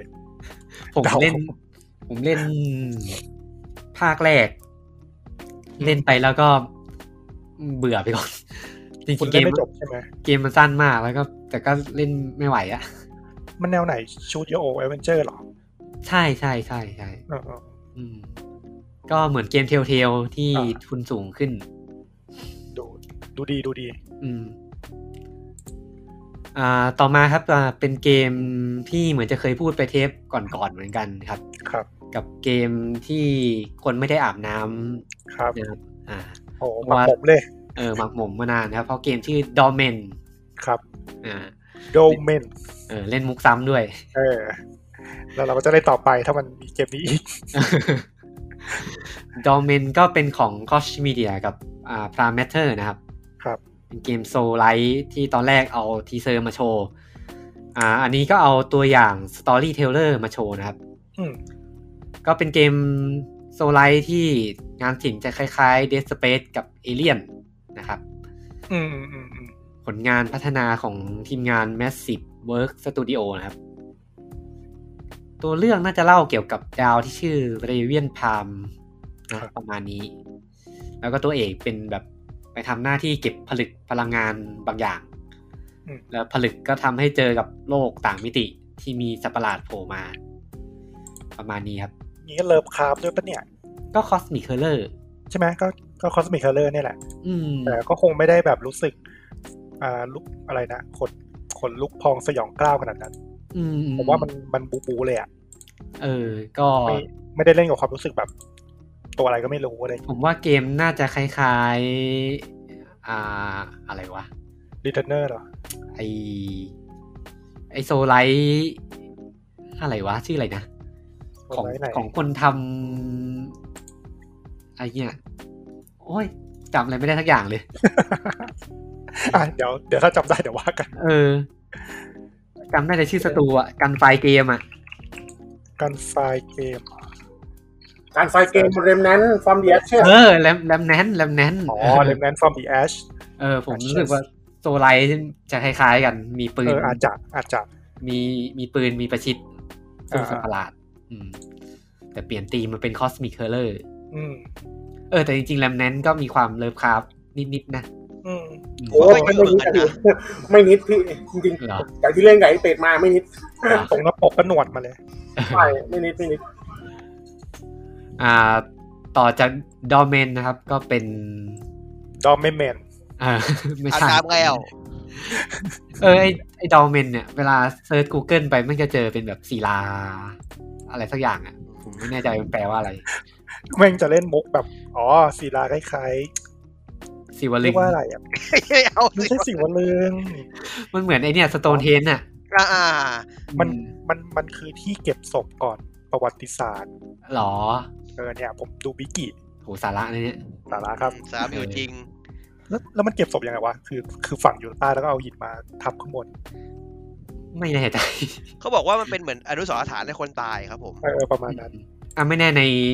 Age of Empire อาจจะมีเรื่องนี้ก็ได้นะ เออ ไม่บอกอาจจะ เรา ก็ได้อาจจะแบบว่าเป็นเหมือนขุดฝังแล้วก็เอาหินมามาวางทับข้างบนเปล่า อืม แต่เพียงรู้ว่าตัวนี้คือคนมีคนมีคนนอน อ๋อ ตาย ก็เหมือนแบบกางเขน อ่าประมาณนั้นนะผมว่านะ เวลาคนตายก็มีกางเขนปักอะไรอย่างเงี้ยใช่ไหม อ่าเราก็มั่วไปเรื่อย เอ อ ก็ไม่รู้อะก็เดาไป โชว์ อ่า โชว์ความมั่วครับ เออ ต่อมาก็เป็น คอมเมนต์คอมเมนต์แยกเลย ไม่ใช่ครับ ไม่ใช่โดนดิกู ต่อมานะครับก็เป็น Nobody Save the World นะครับ เป็นเกมใหม่ของทีมที่สร้างเกมกัวคามิลีนะครับ อ่าสนุกสนุก เออเกม โอคามิลิ กัวคามิลีสนุกมากเป็นเกมแนวเมทอยเวเนียที่ที่เป็นอะไรนะตัวเอก มูชาไปแล้วไปป้ามูชา เป็นนักมวยปั้มเม็กซิโก นัวยปั้มเออ ใส่หน้ากาก เออใส่หน้ากากอะนะ ก็วิ่งต่อยกัน เออแต่แต่เกมใหม่นี้จะเป็นเกมท็อปดาวโคออฟแล้วก็มีจุดเด่นคือการเอาการผสมคาร์ดอะ อืมอืม อืมเหมือนแบบที่ประโชว์ว่าจะมีแบบเอาทากผสมกับนักมายากล เอาไข่ผสมกับหุ่นยนต์เนี้ยเป็นไข่ยิงยิงสว่าน แล้วก็มีแบบ ต่ผชอบที่มาโชว์อะเป็นม้ากับม้ากับนักขนูอ่ะมัน เออม้ากับนัก กยิงขนูได้ เอาม้ากับนักขนูผสมกันอะไรอย่างนี้เออ ก็เกมปั่นๆแนวโคออฟนะครับ เออน่าสนใจน่าจะปั่นดี เออ เออ ชื่อชั้นสตูดิโอนี้ก็ใช้ได้อยู่ เพราะว่าอืมก็เกมวางจำหน่ายในช่วงต้นปีหน้านะครับ อืม อืมแล้วก็ต่อมาครับเกมสุดท้ายของพีโชคือ Soundfall ครับ เขียนที่ผมต้องการจังเล่นมาก อ่าเป็นเกมผลงานเกมของทีม Rustic Game นะครับ เป็นเกม Co-op Looter Shooter นะครับ พี่ปืน ที่ ยิ้มมาเนี่ย เออ ที่จะมาพร้อมกับระบบ จุดเด่นคือมีมันจะผสานกับแนวจับจังหวะเพลงด้วย อืม อืมเป็นแนวริทึม ก็เที่ยวง่ายๆถ้าใครเคยเล่นก็คือคลิปออฟเรคคอร์ดนเซอร์ครับผม มันจะประมาณนั้น อืม หน่อย คล้า ๆแล้วก็ ย พีก็ ๆ BPM เออคล้ายมีมีตัวละครฮีโร่ให้เลือกด้วย 5 ตัวนะครับ อืม ซึ่งแต่ละตัวก็จะมีแบบเหมือนเครื่องดนตรีต่างกัน อื มั้งนะอืม มั้งนะทำไมต้องมั้งนะ ไม่แน่ใจไงเพราะมันโชว์แค่ตัวละครนะแต่ว่าเห็นตัวละครมันจะเหมือนเป็นวงดนตรีอ่ะอืม แต่เกมก็ยังไม่มีกำหนดวันวางจำหน่ายนะครับ รอกันไปก่อนนะครับ อ่าสำหรับเรียกน้ำย่อยก็ประมาณนี้นะครับกระเพาะทะลุไปหมดแล้ว เราก็เข้ามาสู่อ่าเวทีหลักนะครับ กับงาน Gamescom Opening Night Live นะครับ อืม อ่าปีนี้ก็ได้ทางคุณเจฟคิกลี่นะครับอ่าพิธีกรเจ้าของงานดีเกมอวอร์ดนะครับ มาเป็นแม่งานนะครับ ก็เอาเกมมาเปิดตัวค่อนข้างเยอะทีเดียวสำหรับงาน Opening Night Live นะครับ เซอร์ไพรส์หลายเกมด้วยนะ อืมค่อนข้างเซอร์ไพรส์หลายเกม อ่า เดี๋ยวเราเริ่มเกมแรกกันเลยนะครับ กับเกม s e n r o Reboot นะครับ อืม อืม ก็ดิฟซินเวอร์กับ b o l i t i o n Game นะครับ ก็มาเปิดตัว s e n r o ภาคใหม่แล้ว เขาได้ทีมเดิมมาเลยเนาะโวเคชั่นมา อ่า เลย ทีมเดิมครับ ก็หลังจากก่อนหน้านี้เหมือนไปทำ Agent of Mayhem ป่ะ เอเจนต์ออฟเจง เออนั่นก็เจ๊งไปนะครับ ก็มาเปิดตัวเซนโลนะครับ กลับมารีบูตใหม่ มีฉากหลังอยู่ในเมืองซานโตอิเลโซนะครับ ไม่ใช่เซน จริงนะ ไม่ใช่สติลพอร์ตละ เออทีมงานบอกว่าได้ได้รับแรงบันดาลใจมาจากพื้นที่แถบอเมริกันเวสเทิร์นประมาณนี้แล้วก็เปลี่ยนตัวละครชุดหลักใหม่ทั้งหมดเพราะว่ารีบูตแหละ ก็คือเตอร์สติเซนไม่ใช่เจ้าเดิมละ เปลี่ยนใหม่หมดอืม เขาบอกว่าเป็นกลุ่มองค์กรอาชญากรรุ่นเยาว์ประมาณนี้ ก็คือเป็นกลุ่มเด็กเกรียน อืม แล้วก็ตัวเมืองซานโตอิเลโซเนี่ยเขาบอกว่าจะเป็นแผนที่ที่ขนาดใหญ่ที่สุด เท่าที่เคยมีมานะครับ มีเขตย่อยให้เล่นถึง 9 เขตให้สำรวจนะครับ แล้วก็จะมีโทนเรื่องที่ติดดินมากขึ้น มีความกราว แต่ก็จะมีมุกตลกเหมือนกับเกมเซนโลนะครับ ก็ก็คือกลับไปเป็นหนึ่งสองมากขึ้น อืม อืม ใช่ใช่จริงๆก็ต้องบอกว่าเซนโลมันเพิ่งมาบ้าๆบอๆเอาภาค ภาคสา สาม มกับสี่อืม หนึ่งสองเนี่ยจริงๆ เป็นค่อนข้างน่าเครียดพอสมควรเป็น GTA ที่ตงกกว่าหน่อย เออ จริงๆก็ถือว่ามาถูกทางนะ อื เพ ม ราะว่ามันแต่ว่าภาคสี่มันหงุดเกินไปอ่ะ เออแต่สี่หลุดเกินไปแต่ตอนสามกำลังดี เออพอสี่แม่งทำงานโง่ปุ๊บแบบเอากูไปไหนต่ออ่ะ ไอภาคภาคไหนนะที่มันปีนจรวดอะ ภาคสามครับ อ๋อสามใช่ไหม สามตอนจบ เออสี่ผมว่าผมเล่นไม่จบสามผมยังคอเล่นจบอยู่ สี่ผมว่าน่าเบื่อ อืม สี่ที่เป็นประธานาธิบดีอะไรนั่นปะ เออใช่ เออ ที่มัน ใช่ ยืน ใช่ คนดีไอ้นี่ไงซินแยกบุก เอเลี่ยน เอเลียนอ่าแล้วก็ระเบิด ก็ เข้าไปเลย วางจำหน่ายค่อนข้างเร็วนะยี่สิบห้ากุมภาปีหน้าเลย อืมเร็วเร็ว เออแล้วก็นอกจากตัวตัวอย่างที่เอามาโชว์แล้วนะครับ ที่เป็นฉากซินิเมติก ในงานมีโชว์เกมเพลย์ใน ทีเซอ แบบ ร์ โคส นิดนึง มีโชว์เกมเพลย์แบบโคสตอด้วย อืม ก็จะมีพวกสื่อที่เขาเข้าไปในคอนเวนชันที่เขาได้ดูกันนะครับ ส่วนใหญ่ที่อ่านมาคร่าวๆ ค่อนข้างชมเกมเพลย์เหมือนกัน อืม ค่อนข้างโซลิดเขาบอกว่าเกมเพลย์ดี แต่ว่า โอ้ กระ โอเคอย่างนั้นแหละ เออแต่ว่ากระแสทางฝั่งของผู้ ผู้เล่นทั่วไปค่อนข้างไปในทางลบพอสมค เขา วร บอกว่ามั นะ น เอาหรอ จางเกินไปป่ะ ผมว่ามันมีกระแสเรื่องความเป็น diversity อ่ะ ยังไงอ่ะ อืมเพราะว่าตัวมันเปิดตัวไอ้กลุ่มตัวเอกมามันแบบ มันมันมีสีชัดๆอะ อ่าอ่าอ่า เออ แล้ว มีใครมีใครกินขนมปะ ไม่มีครับ ผมไม่ได้กินนะพี่ พี่แค่กินขนม เสียงเหมือนอะไรก็แก๊กก็แก๊ก เออมี อ้อม เสียงแบบ กินน้ำ อ๋อเออ อืม เพราะตัวละครเอกที่เขาเปิดตัวมามันมีแบบ มีผู้หญิงผิวสีเป็นแบบตัวละครเอกอะแต่จริง ๆ ตัวละครเอกมันปรับ ปรับแต่งได้ตามใจเหมือนเดิมนะ อ๋อ แล้วแล้วทั้งแล้วมันดราม่าอะไรกัน น่าจะเป็นพวกแบบความเป็นวัยรุ่นอะไรอย่างนี้ด้วยแหละ แล้ว ไม่รู้เหมือนกัน แต่ดูจากดิสไลค์ก็ดิสไลค์ไปเยอะอะ ก็ผมว่ามันดิสไกเพราะว่ามันไม่ใช่สามสี่เว้ย อืม เพราะเซ น่าน โน จะ มันมาพีคตอนสามสี่ อืมอืม คงคงต้องไปอ่านในคอมเมนต์นะว่ามันมีประเด็นอะไรกันวะ แต่ที่ผมอ่านดูคร่าวๆรู้สึกจะเป็นเรื่อง เรื่องเกี่ยวกับตัวละครเอกอะที่มัน อ่ามี มีความเป็นวัยรุ่น ยุคใหม่อะมีความเป็นมิเลเนียมที่คนสมัยก่อนจะไม่ค่อยชอบอะ อ๋อ เออ โอ้ยบูมเมอร์ เออใช่ใช่ประมาณนั้น คือบอกว่า เพราะว่า ผมเห็น ต้อง คมเมน ต้องบอกว่า ที่ เซ็น มันมันดูไม่ใช่แก๊งสเตอร์เลยดูไม่เป็น เออ แบบ ต้อง กลุ่มแก๊งสเตอร์ ต้องบอกว่าเซนโลอะมันเป็นเกมที่ขายความความเลื้อนอะความเฮี้ย อืม เออแต่พอมันเหมือนแบบมาโชว์ความ diversity แล้วมันดูแปลก อ๋อ ๆ เออ ไม่แต่ก็อย่างอื่นนะว่าเซนโนภาคก่อนตัวละครก็หลากหลายนะ อืม แต่มันก็มุกมันเฮีย ก็ก็คือก ลุ่มกลุ่มเป้าหมายบอกมึงจะมา diversity อะไร ไม่แต่ เออ ว่าภาคอย่างที่บอกภาคก่อนมันก็เป็นมันก็เป็นกลุ่มคนเฮี้ยที่หลากหลายนะ คือมันก็เฮี้ยกันหมดมันก็มันก็เงินทุกอย่างด่าทุกคนเหมือนกันนะ ใช่ แต่ว่ามันน่าจะเห็นแค่ตัวอย่างนี้แล้วแหละ เออ แต่ เรา ว่า เราไม่เห็นอะไรมากกว่านั้นเลยเราว่าตัดสินไม่ได้ว่ะ อืม ผมว่า จริง ๆ เกมเพลย์มันอาจจะ มันอาจจะเฮี้ยเหมือนเดิมก็ได้นะ ผมว่ามันมีความเฮี้ยเพราะว่าเดือนตัวอย่างมีพวกกับยังมีพวกแบบความอนาแบบฟิวเจอริสติกว่าบ้าบอๆของมันอยู่อะ อืม แต่ผมเห็นตัวอย่างก็รู้สึกมีความแบบเอาใจฟอร์ดไนท์อ่ะ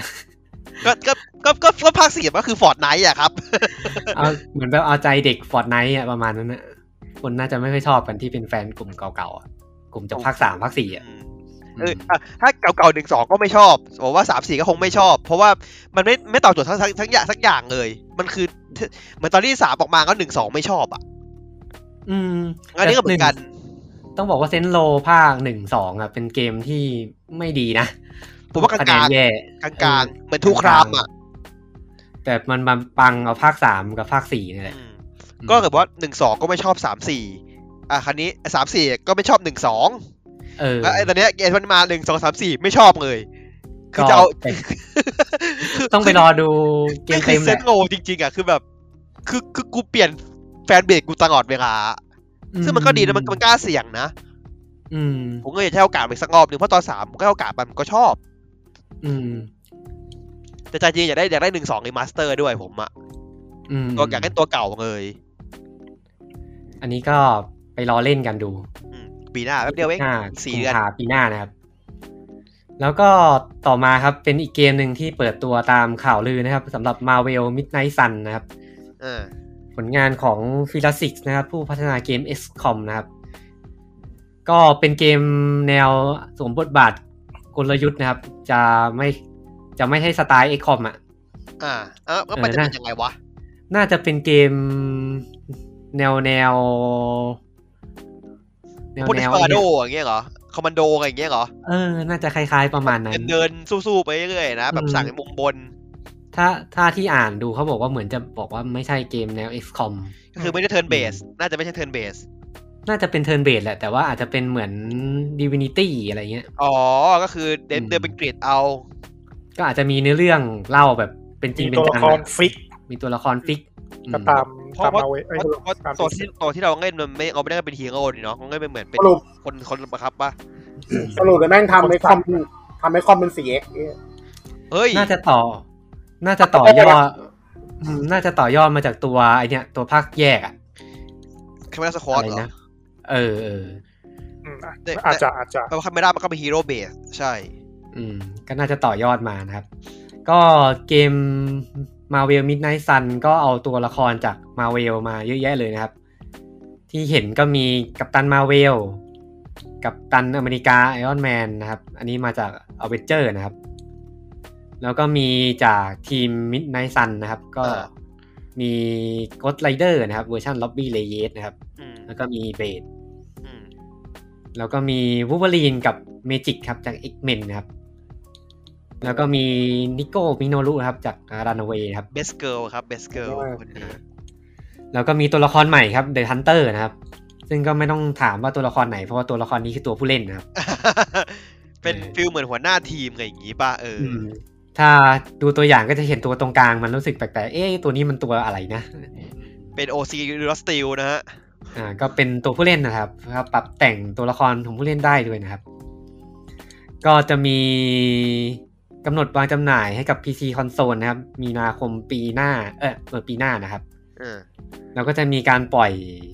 อ่าเกมเพลย์ออกมาในเดือนกันยายนนี้ด้วยนะครับ โอ้ อืมมาเวียมิดไนท์ซันก็ประมาณนี้ครับ อืมอืม ต่อมาครับก็เป็นเกมที่หายไปจากเวที Xbox นะครับ ก็คือ Halo Infinite นะครับ ก็มาเปิดตัวประกาศประกาศวันปล่อยอย่างเป็นทางการนะครับ คือวันที่ 8 ธันวาคมนี้นะครับ อ่า แล้วก็ปล่อย เพลเยอร์เนาะ ปล่อยซีนิเมติกเทเลอร์ออกมานะครับ ก็โชว์ โชว์เหมือนเป็นคอนเทนต์คอนเทนต์แรกของซีซั่น เวอร์ชันหนึ่ง อืมซีซั่นหนึ่งของมันติเพเยอร์นะครับ ซึ่งก็จะมีโหมดแคมเปญที่วางจำหน่ายในวันเดียวกันด้วยนะครับ แคปเป็นเป็นเดียวเดียวซีนะครับ ราคาพัน แคม เก้า เปญ ครับ ใครอยากเล่นแคมเปญก็ซื้อแยกนะครับ มัน ชอบชอบการขายเป็น ไม่ เดี เป็ ยวนตล ซี กเลยอ่ะเออ อืม คือรู้กันว่ามึง จ ส ริง ปอกัสอะไรมากกว่ากัน อ่ะ DLC พันเก้าตลกดี กลัวอะไรนะ กลัวคนแบบเห็นเกมแล้วไม่กล้าซื้ออ่ะ เออ เอาไงเอาตัวฟรีมาให้ก่อน แล้วก็ไปซื้อ เออคุณ แยกอีกทีแล้วกัน อืม ก็ดีนะ เพราะว่าจริงๆเฮงเราคนก็เล่นมัลติกันเป็นหลักอยู่แล้วอะ ใช่ใช่ ในเรื่องก็คือแบบอ่ะอยากเล่นก็ไปซื้อเอา อืม ก็อันนี้อันนี้ก็คือมาด้วยวาแฟร์ไงคอร์ดูตี้อะก็คือเล่นวอร์โซนไปก่อน อืม แล้ว ก็ค่อยไปซื้อเกมเต็มอีกที คล้ายคล้ายๆกันโมมาโมเดลเดียวกันเลย เออมันก็ว่าจริงๆไม่น่าจะปล่อยมัลติฟรีไปเลยนะคอร์ดูตี้เนี่ย มาเวนี้ไปเลยดีกว่า อืม มันติก็ไม่ค่อยมีคนเล่นอยู่แล้วไปเล่นวอ r z โซนกันหมดแล้วเดี๋ยวนี้ ก็ นะ แต่ถ้ามัลติมันก็ก็มันคงกันเรื่องโปรมั้งเพราะว่านะเป็นไม่ได้ที่มันจะมีโปรอ่ะ อื ได้ ม ถ้ามันปล่อยฟรีอ่ะ อ่าจริงๆมันก็คงไม่อยากปล่อยหรอกเพราะว่าออกมากี่ภาคก็ขายดีทุกภาค อ่า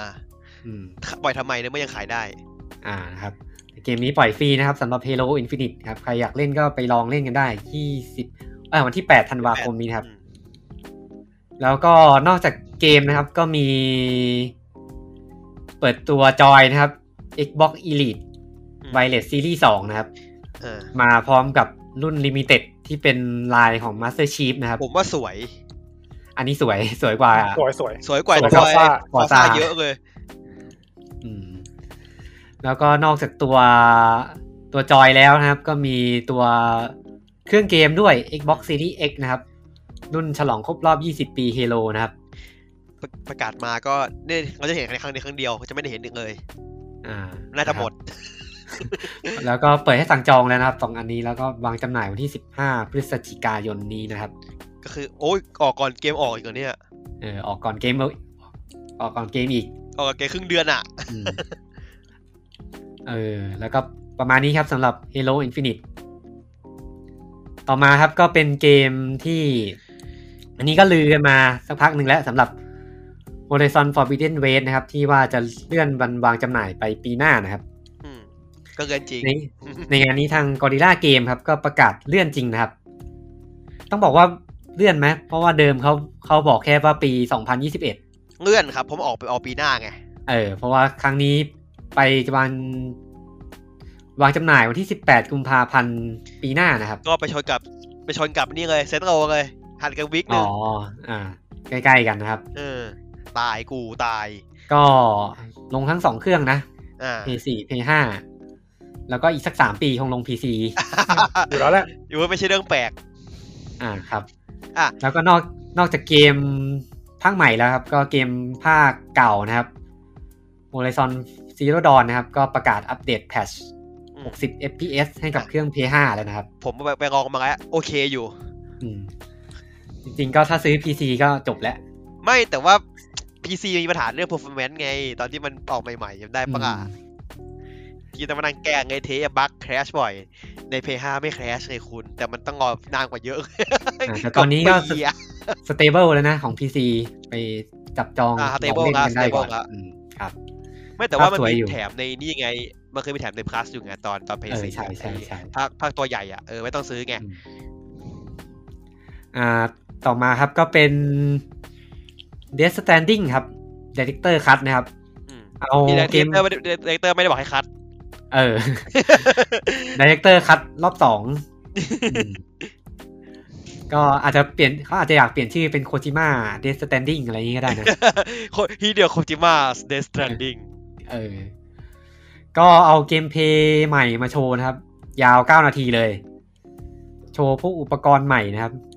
ที่เด่นๆก็จะมีพวกเครื่องยิงพัสดุที่เพิ่มเข้ามานะครับ มีอะไรนะ ชุดอะไรวะสเกเลเอ็กโซสเกเลตันที่มันแบบ เหมือนจะ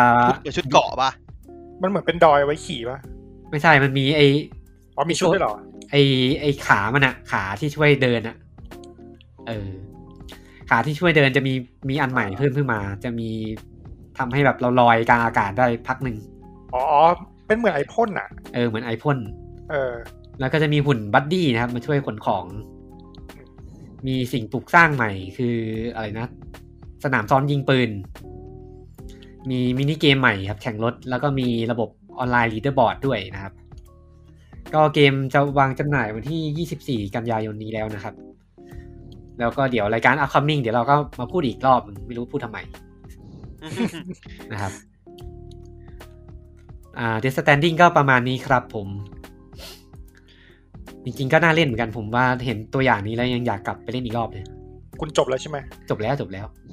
อ๋อ ลืมบอกไปเพิ่มเพลงใหม่แปดเพลงด้วยนะครับ โอ้ าประเด็นเลยประเด็น ผมเห็น โคจิมาสมัครไฟล์เพลงลิสต์เราจะเครื่องมาอย่างเรา ผมเห็นคุณโคโคจิมานี่เขาอัปเดตเพลย์ลิสต์ในทวิตเตอร์เขาทุกวันเลย ใช่ใช่ใช่ ผมอยากทำไมมันไม่เพิ่มตัวตัว ตัวที่ให้เล่นเพลงระหว่างเดินทางได้อ่ะ เออ มันน่าจะให้เล่นแบบระหว่างเดินได้เนาะ อืม อืม อยากเปิดเพลงฟังระหว่างเดินเหมือนเหมือนเป็นท่านเกียร์ อ๋อ เออ แบบเป็นแบบ น่าจะดีนะ อืมอืมอืม จะได้ไม่เบื่อเวลาเดิน อืมผมเห็นมีเพลงที่โคคุณโคจิมาเขาฟังอันนี้ด้วยนะ อ่า เพลงอะไร โมเนจังอะคามิชิราอิชิโมเน โอ้โห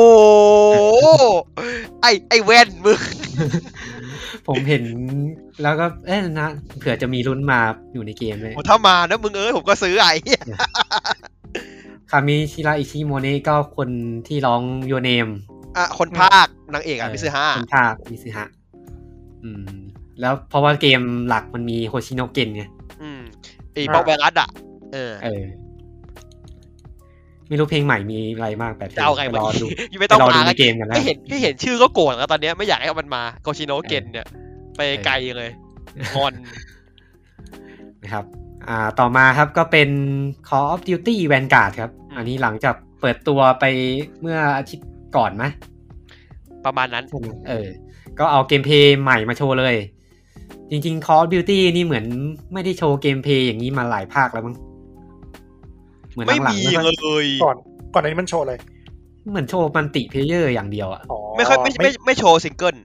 ไม่ได้โชว์สตอรี่ว่ากันเถอะ ไม่ได้โชว์โหมดแคมเปญ เออเออเออ นะครับ อันนี้ก็เอาโหมดแคมเปญภารกิจมาโชว์นะครับ ยาว 9 นาที อืม เกือบสิบนาทีนะครับ เป็น เป็นโหมดแคมเปญที่เล่าเรื่องของตัวละครโปลิน่าเปโตวานะครับ เป็นมือสไนเปอร์ที่ของกองทัพแดงนะครับ อืม แล้วก็ในฉากเมืองสตาลินกราดนะครับ อืม อ่า ก็ตัวคุณโปลิน่าเปโตวานี่ได้คุณลอร่าเบลลี่นะครับ มาให้เสียงภาคนะค ดา รั ว บ ประจ อ่า ำพลอยเบเกอร์แห่งฝ่ายผู้หญิง อืม เกม Call of Duty Vanguard จะมีแคมเปญ4แคมเปญ อันนี้ก็เป็นหนึ่งในนั้นนะครับ อันนี้ผมงงคือตัวละครมันจะไม่ไม่มันแยกกันใช่ไหม แยกกันแยกกัน คือหนู แต่ นึก ว่า ว่าหนูนึกว่ามันคือกลุ่มเดียวกันเว้ยตอนแรกอะ แต่ว่าเนื้อเรื่องมันน่าจะเป็นแบบ alternate history อ่ะ น่าจะใช่เลยเท่าที่ดู อืมเพราะว่ามันจะเล่าเกี่ยวกับต้นกำเนิดของอ่าหน่วย task force อืม เนี่ยกำลังคิดอยู่ว่ามันจะมันจะเล่าถึงแบบวันโฟวันหรือเปล่า ต้นที่มาวัน อืม โฟวันน่ะ เพราะว่ามันเล่า เพราะว่าในเพจรีลีเขาบอกว่ามันจะเล่าเกี่ยวกับต้นกำเนิดของหน่วย task force 1 อืม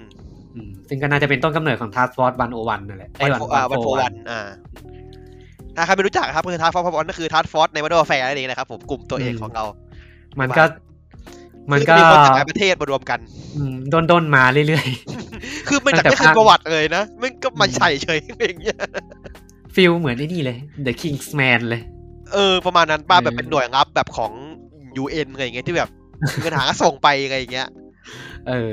ก็พยายามแถไปเรื่อยนะครับ เพื่อขายวอ r z โซนเหมือนเดิม ว่ามันดี นะเพราะว่า สน มันจะทำให้ตัวละครพวกนี้มันมีมีมันไม่ใช่ตัวละครที่แบบตายกันทิ้งตายกันทิ้งอ่ะ อืม เหมือน ทีม เหมือนกลุ่มนี่ไงเหมือนกลุ่มซอมบี้สี่ตัวนั่นน่ะ อืม อ้าว ลืมบอกไปภาคนี้ก็ได้เทยาดมาทำหมดซอมบี้ด้วย งงเลยกูมีซอมบี้อีกแล้ว แล้วก็เนื้อเรื่องซอมบี้ต่อกันนะครับ ต่อกับ Back of Cold War นะครับ อ้าวสรุปแล้วจบว่าไงไม่จบอีกเหรอ อย่าง เออ ต่อในเรื่องมาเชื่อมกับภาคนี้ต่อนะครับ แล้วก็ตัวเกม Call of Duty Vanguard ก็เป็น s l a g e Hammer นะครับ อ่า แล้วก็เกมวางจำหน่ายวันที่ 5 พฤศจิกายนนี้ครับผม อ่าวันเดือนเดิม ถือว่าเปิดตัวช้าแต่วันวางจำหน่ายเดิม เปิดตัวช้าใช่ใช่เปิดตัวอุ้ยเปิดตัวมาก็เดือนเดือนเดือนเจ็ดแล้วอะ ปกติจะเปิดก่อน E3 นะ Call of Duty อ่ะ ใช่ มันจะมีอีเวนต์ในวอร์โซนปกติ อืมอ่า Call of Duty ก็ประมาณนี้ครับ ต่อไปคุณภาพครับ ต่อมาครับก็เป็น โคลาโบครับผมกับเกม Super Monkey Ball นะครับ Super Monkey Ball Banana Mania นะครับ ก็โคลาโบกับ Persona 5 นะครับ เอาตัวละครมอร์กาน่ามากลิ้งกับลิงนะครับ เอาเอาคือก่อนหน้าเนี้ย มันเอาคิสมาคิริวจากยากุซ่ามาใส่อย่างแล้ว อ่า แล้วคราวนี้มันเอาโมกาน่ามาใส่อีก เอามากลิ้งเก็บเหรียญไปกับลิงนะครับ เอา ก็ มากิ มี นเป็นขอบ นอกจากตัวคิริวกับอ่าโมกาน่าแล้วมีโซนิกด้วย ๆอืม มีโซนิกมีเทล อ่า มีบีดจากเซเจสเซตเรดิโอนะครับ อืม ครับ แล้วก็รวมตัวละครจากเซกาเป็นเซกายูนิเวิร์สนะครับ มันยิงมาตั้งแต่พวกเกมแบบก่อนเก่าๆมาอีกนะ มันมีตั้งหลายแฟรนไชส์ที่มันยังไม่ได้เอามาใช้นะ เอามาให้หมดเลยไหม อืม ก็อยู่มารวมเป็นจักรวาลอยู่ในซุปเปอร์มังกี้บอล บานาน่ามาเนียนะ เป็นจักรวาลหลัก จักรวาลหลัก อันนี้ you worse คือมึงจะทำเป็นไอ้นี่ใช่ไหมเนี่ยไอโซนิกแอนเ e กาเอาตาเลสซิ่งสามใช่ไหมเนี่ย มันไม่โหมด มันมีนิกมีมันมีโหมดเยอะแยะให้เล่นด้วยนะแบบโหมดมัลติอะ เออ เกมมันก็น่าเล่นนะทำไปเล่นไป ไอโหมดตีเทนนิสอะไรของมันแล้วให้อะไรวะไอเชื่อมึงโอ้โห เกมนี้ก็จริง ๆ ก็ดูดูน่าเล่นดีเหมือนกัน เป็นแพลตฟอร์มเมอร์ยุคเก่ากึกเลย โอ้โหผมเคยเล่นผมโคตรโคตรโคตรหัวร้อนเลยเกมเฮียนี่ อืมเกมมันน่าจะแบบคล้ายๆ Crash ใช่ไหม ไม่ไม่ไม่มันเป็นมันเป็นลูกบอลมันจะเป็นด่านครับผม เป้าหมายคือ เออ ต้องเก็บเก็บกล้วยเราห้ามตกขอบ เออ ก็เหมือนเหมือน Crash ที่วิ่งเก็บ ไม่แต่ เก็ ค บขอยล้าง คล้ายๆเหมือนกันเราวิ่งอันนี่มันจะต้องมันต้องเอียงตัวแบบโมเมนตัมมันจะต่างกันไง มันเป็นลูกบอล อืม ไง อืมแต่หลักการมันก็เหมือนเหมือนกันนะคือเก็บ อ่าคล้ายๆกัน สักอย่างหนึ่ง ใช่เป็น เออ ข้อตอนเหมือนกันใช่ เออก็ซุปเปอร์มังกี้บอลบานาน่ามาเนียครับ วางจำหน่ายวันที่ 5 พฤศจิกายนนี้นะครับ เอาชนกับว่าด้วยเออกับชนกับเขาไอ้บอยเกินการ์ดอีก เออ อันนี้โห ตายมึงเปรี้ยวมาก ตย แวน แวนการ์ดมึง มั ตาน ย การ์ดมึงตาย เกมก็ลงทุกเครื่องนะอืม อ่าแหมเกมซูเปอร์บักกี้บอลงงทุกเครื่องไม่ใช่เรื่องแปลก อืมอืม เกมไม่ได้กินสเปคเยอะอยู่ละ อ่าต่อมาครับก็เป็นอัปเดตเพิ่มเติมเกี่ยวกับของเกม Teenage Mutant Ninja Turtle นะครับ Treasure Revenge นะครับ จริง ๆ เกมก็ยังไม่ได้วางวางจำหน่ายไม่ได้วางจำหน่ายนะครับ แต่ว่าอัปเดตตัวละครใหม่มานะครับ ก็คือตัวละครเอพิวโอนิวนะครับ อ่าอ่าไอพีโอนี่ ในที่สุดก็ได้ได้ได้เล่นเป็นตัวละครนี้สักทีหนึ่ง อ่า อ่า จะเป็นเป็นตัวละครที่เล่นได้ในเกมด้วยนะครับ ปกติจะชอนอบกจาก มาเป็นตัว เล่น ที่แบบโดนจับโดนกรีดเฉย อ่า ๆส่วนใหญ่ เป็นคนขับรถตู้ป่ะ เป็นนักข่าวครับ เออ นาง เป็ เป็น น นักนัก ข่า ข่าว วคอยคนขับรถให้ให้กับกลุ่มนี้ด้วยใช่ เออกลุ่มเต่านินจานะครับ อืม นินจาเต่าหรือเต่านินจา ว่าแต่จังก็อยากได้เหมือนกัน อ่ ผมว่า ได้ นี่ เหมือกัใช่ไหม เออเออ ต้องต้องแปลจากหลังมาหน้าป่ะ ทีน แล้ว เอทนิก็แล้วก็ ว เป็ แ a น นนิน นินจาจาเท เต่า เทล ต้องเป็นนินจาเต่า อ่า ไม่แต่หนังไทยมันชื่อเต่านินจาไม่ใช่หรอ ตอนที่หนัง เหรอ เข้าไทยอ่ะ ใช่ ขบวนการเต่านินจา เออ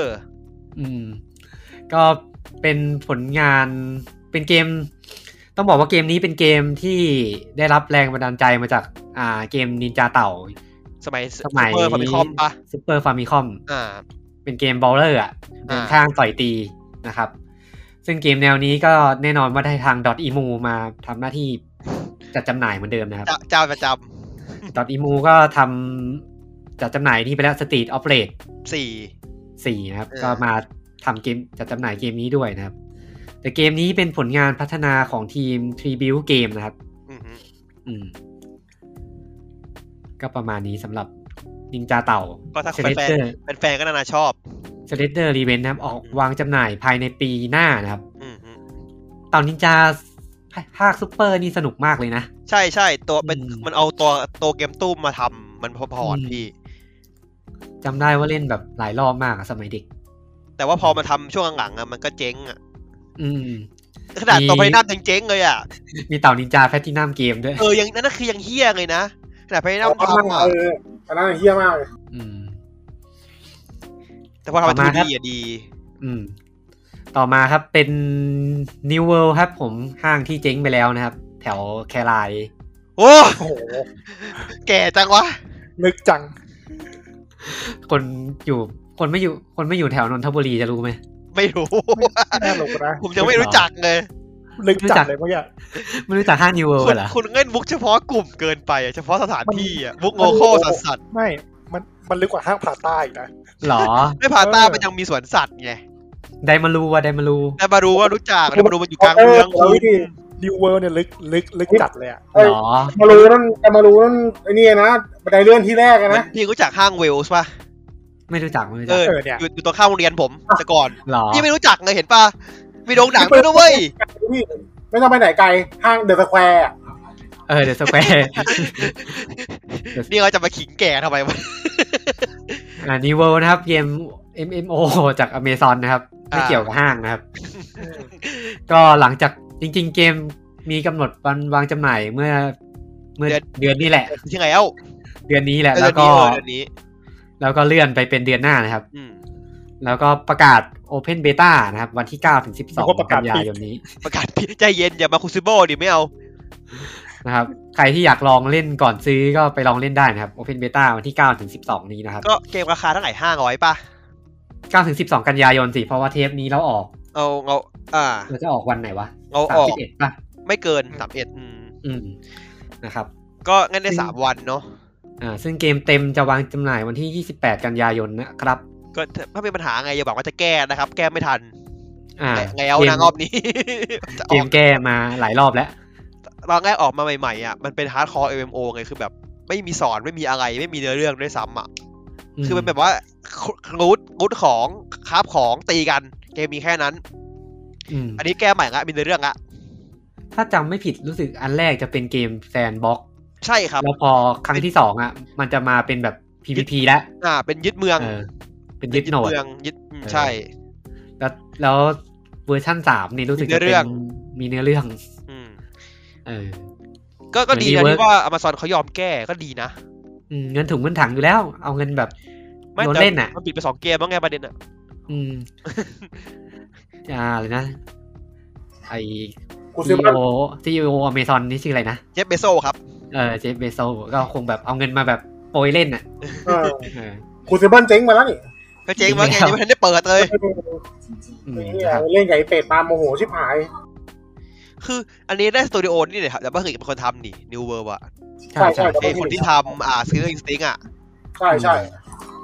ก็น่าจะโอเคประมาณนึง แต่เขาบอกเกมเพลย์มันประมาณ เหมือนกึ่งกึ่งดาร์กโซหน่อยๆ กิ้งกิ้งๆงบๆ ฟันฟัน อืมผมเล่นมาหน่อยนึงแล้วก็ไม่ไม่แย่เท่าไหร่ แต่ไม่แน่ใจว่าด้วยความเป็นอเมซอนมันจะพาเกมแย่หรือเปล่า ๆผมงงสุดคือ Amazon เป็นผู้ให้บริการ Amazon Web Service แต่เซิร์ฟเวอร์เสียงลม อืม มึงขายเซิร์ฟพังเหรอ อ่ะไป่ะ New World ไปลองเล่นกันดูก็ได้ครับ9ถึง12 นะครับ อ่า ต่อมาก็เป็นประกาศอัปเดตครับ ของเกม Fall Guy Ultimate Knockout นะครับ ยังไม่ตายอีกเหรอครับ เกมยังไม่เดทนะครับ ก็ซี มีค ซั่ น นห้าแล้ว มันมีคนเล่นไหมถาม มี จริงตอน แต่ เนี้ย มันก็ไม่เยอะแล้วอ่ะ คน หรอ มันก็เงิกเงินไปหมดแล้วป่ะตอนเนี้ย อืมแต่ว่าก็มีอัปเดตเรื่อยๆนะครับ อืม ซึ่งอัปเดตใหม่ก็ค o ล l a โบครับผมกับอ่าจังเกิลบุ๊กของดิสนีย์นะครับ อืมก็คือเมาคี อ่าก็คือเอาสกินนะครับ มีสกินหลายตัวเข้ามานะครับ มีมาครีมีเชคานนะครับ มีบาลูนะครับ ค่าเชื้อ อ่า ชาติเอาน้ำมันออกมาให้หมด มีคิงลุยนะครับเข้ามาด้วยนะครับ แล้วก็จะ อืม มาเป็นอีเวนต์นะครับ ซึ่งจะมีภายในวันที่สามถึงสิบสองกันยายนนะฮีนี่นะครับสำหรับอีเวนต์ โอ้ย นะ ตรงกัน แต่สกินก็ ช คง นกับนิวเวิร์เลยงั้นงั้นนิวเวิร์ดีกว่า แต่สกินก็คงอยู่คู่กับเกมไปเรื่อยๆอ่ะอืม อ่ะก็คง มันก็คนละโบไปเรื่อยนะครับ แหล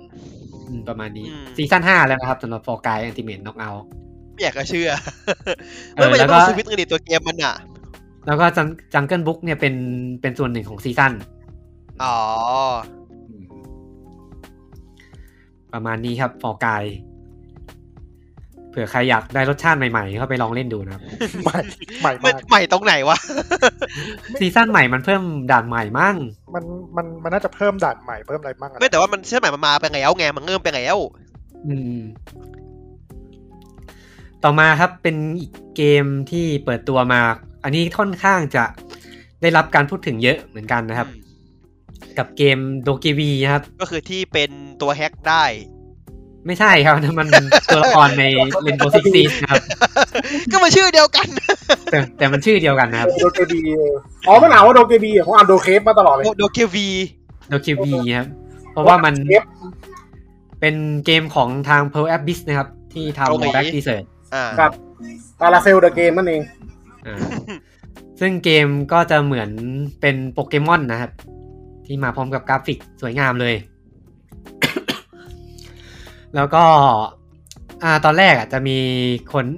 ข่าวเขาจะลงว่าเป็นเกม MMO นะ แต่ว่าทาง p e r l a b i t เข้ามาแก้ข่าว อืม ว่าให้ลงเฉพาะให้ลงว่าเป็นเกมแนวแอคชั่นแอดเวนเจอร์พอ โอ้ดีแล้ว อืม ซึ่งมาพร้อมกราฟิกสวยงาม เป็นเกมตัวละครเด็กๆ เอามอนสเตอร์นะครับ ที่ชื่อว่าโดกิบีนะครับ เป็นสัตว์ประหลาดคู่หูมาสู้กันนะครับ อ่า อันนี้ อันนี้ อันนี้ความรู้โดเกวีมันแปลกันคำว่าเกมลิน อ๋อเหรอ ถ้าถ้าถ้าถ้าจากงอของของของตัวสีชนะ โดเกวีมันเป็น อืม เหมือนทูตปีศาจเกมลินนะตัวเล็กๆอะ ผีผีเกาหลีอ่ะ อ่า เป็น เออน่า ผี จะ ผีไงเกาหลีใช่ เป็นตัว ผี ปี เกาหลี ศาจ อืมน่าจะคำศัพท์มาจากคำ ก็ เดียว คือ กัน เอา เลย คำนั้นมาใช่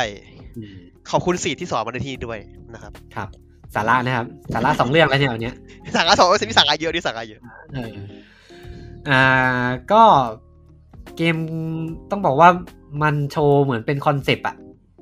อืม แล้วก็ทีม p e r f e c t เขาบอกว่ามันเป็น subject to change นะ เออคือผมยังไม่เข้าใจว่าเกมมันมันเกี่ยวกับอะไรแต่ว่าก็อันนั้นดูด่างกันดีนะ อืม ภาพอย่างแรกคือภาพสวย อืมอาร์ตสไตล์ด่างดี เออภาพสวยแล้วกราฟิกก็สไตล์ Pearl Abyss นะครับ แต่ต้องบอกว่า Pearl Abyss ก็ลืมลืมๆเกมนี้ไปก่อนก็ได้ครับ เพราะน่าจะอีกนาน เพราะว่ามันเปิดตัวหลายเกมแล้วก็ส่วนใหญ่เกมมันจะหายไป อืม นะครับ เอาจ Pearl ริง Abyss ตัวเกมมัน น เนี่ อย กจาก ผมรู้สึกเหมือนไงนะบ้างรู้สึกเหมือนโยไควัตที่เป็นโอเพนเวิลด์อ่ะ อืม คล้ายๆคล้ายๆ Pearl Abyss มีเปิดตัวเกม Plan 8 นะครับ Plan 8 อ่ะ เกม เปิด เนี้ย ตัวมาสองสามปีแล้วมั้งแล้วก็หายไปเลย ที่เป็นเกมแบบไซไฟภาพภาพสวยมากอะภาพสวยแบบทำได้จริงเหรออะไรประมาณเนี้ย แล้วก็มีเกมครีมสันดีเซอร์ที่เป็นภาคแยก เก ข ม อง มันเกมซิงเกิลใช่ไหม เออภาคแยกของแบ็กดีเซอร์ก็เปิดตัวมาแล้วก็หายต้อมไปเลยนะค เฮ้ รั ย บ แต่ไอแพนเอทเนี่ยนางเล่นนะครับมันเล่นไปแต่ว่าดูดีเกินอ่ะเอนจิ มันนดู เอนจินไงบ้างไม่เหมือน i e เอนจินเลยอะภาพมันอ่ะ แพนเอมันดูแบบ ดูดีเกินกว่าจะเป็นเกมจริง ออ อะ เออไม่ควรเป็นเกม MMO อ่ะควรเป็นเกมแบบซิงเกิลเพลเยอร์จริงๆอ่ะ อืม อ่า ก็ลืมๆไปก่อนก็ได้ครับสำหรับโดกีวีนะครับ แต่ผมชอบคอมเมนต์มากเลยอ่ะว่า ทุกคนตอนเนี้ยทุกคนที่ทำเกมแนวโปเกมอนทำดีกว่า Nintendo ทุกคนเลย อืม คือแบบโอ้โหด่าเจ็บจัดอ่ะ โปโปเก ขนาด มอน ว่า ก็ มันดีกว่าอยู่ดิ อ๋อสตอรี่อะนะ โปเกมอนก็เอาของเก่ามาขายหลายภาคแล้ว ก็แต่ว่าตัวสปินออฟดูโอเคอยู่นะ อื ไม่ใช่ไม่ใช่ตัวดีเมกอะดูดีกว่าตัวดีเมกอีก ครับ อ่าเราต่อจากโดเกวีดีกว่าครับ มาที่เอาลัสไทรอลนะครับ ก็ มันจะไม่ตายเห เป็ รอน ซีรีส์นี้ ภาคที่สามนะครับ ของทีมงาน Red Barrel Game นะครับ อันนี้คือจริงๆ เคยเปิดตัวมาพักใหญ่แล้ว ม อันนี้เอาเกมเพย์เทนเลอร์สั้นมากมาโชว์ให้ดูนะครับ เออนาทีกว่าเอง เออ ก็จะน่าจะเรื่องเกี่ยวกับตัวเอกถูกลักพาตัวไปเป็นหนูทดลองขององค์กรบางอย่างในยุคสงครามเย็นนะครับ อืม ประมาณนี้ แล้วก็ภาคนี้จะมาพร้อมระบบโคออฟสีผู้เล่นด้วยนะครับ แล้วภาคนี้มีอาวุธด้วยนี่มีกับดักให้วางด้วยเหรอ ใช่ เป็นเกมเหมือนจะเป็นเน้นโคออฟมากขึ้น อืม ภาคที่แล้วสองภาคที่แล้วไม่มีนะ ไม่มี ภาคนี้ ไม่มีภาคเดียวก็คือวิ่งหนีอย่างเดียวคนเดียว อืม ก็ไม่รู้ว่าเกมมันจะเปลี่ยนแนวไปขนาดไหนเหมือนกัน แต่โคออฟเดี๋ยวความน่ากลัวหายไปเยอะเลยนะทางเล่นกับเพื่อนที่แบบ ไม่รู้ว่าทำมาเพื่อก็คงหวังยอดขาย เอ้ยคน เยอะขึ้ ซื้อน ก็ กว่าเดิ เย ม อะ เลย ขึ้น อ่า อืม เออ เคยไปอ่าน อ่านประวัติของทีมเนี้ย ทีมที่ทำเอาลาดอะ อืม ตอนทำภาคแรกเขาแบบล้มละลายนะ เอาจริงดิ ไอ้ เจ๊งเหรอ เอ ภาค อ เออแทบเกือบเจริงอะเกือบเจริงอะ แล้วมันมาบูทขึ้นมาได้ไงเนี่ย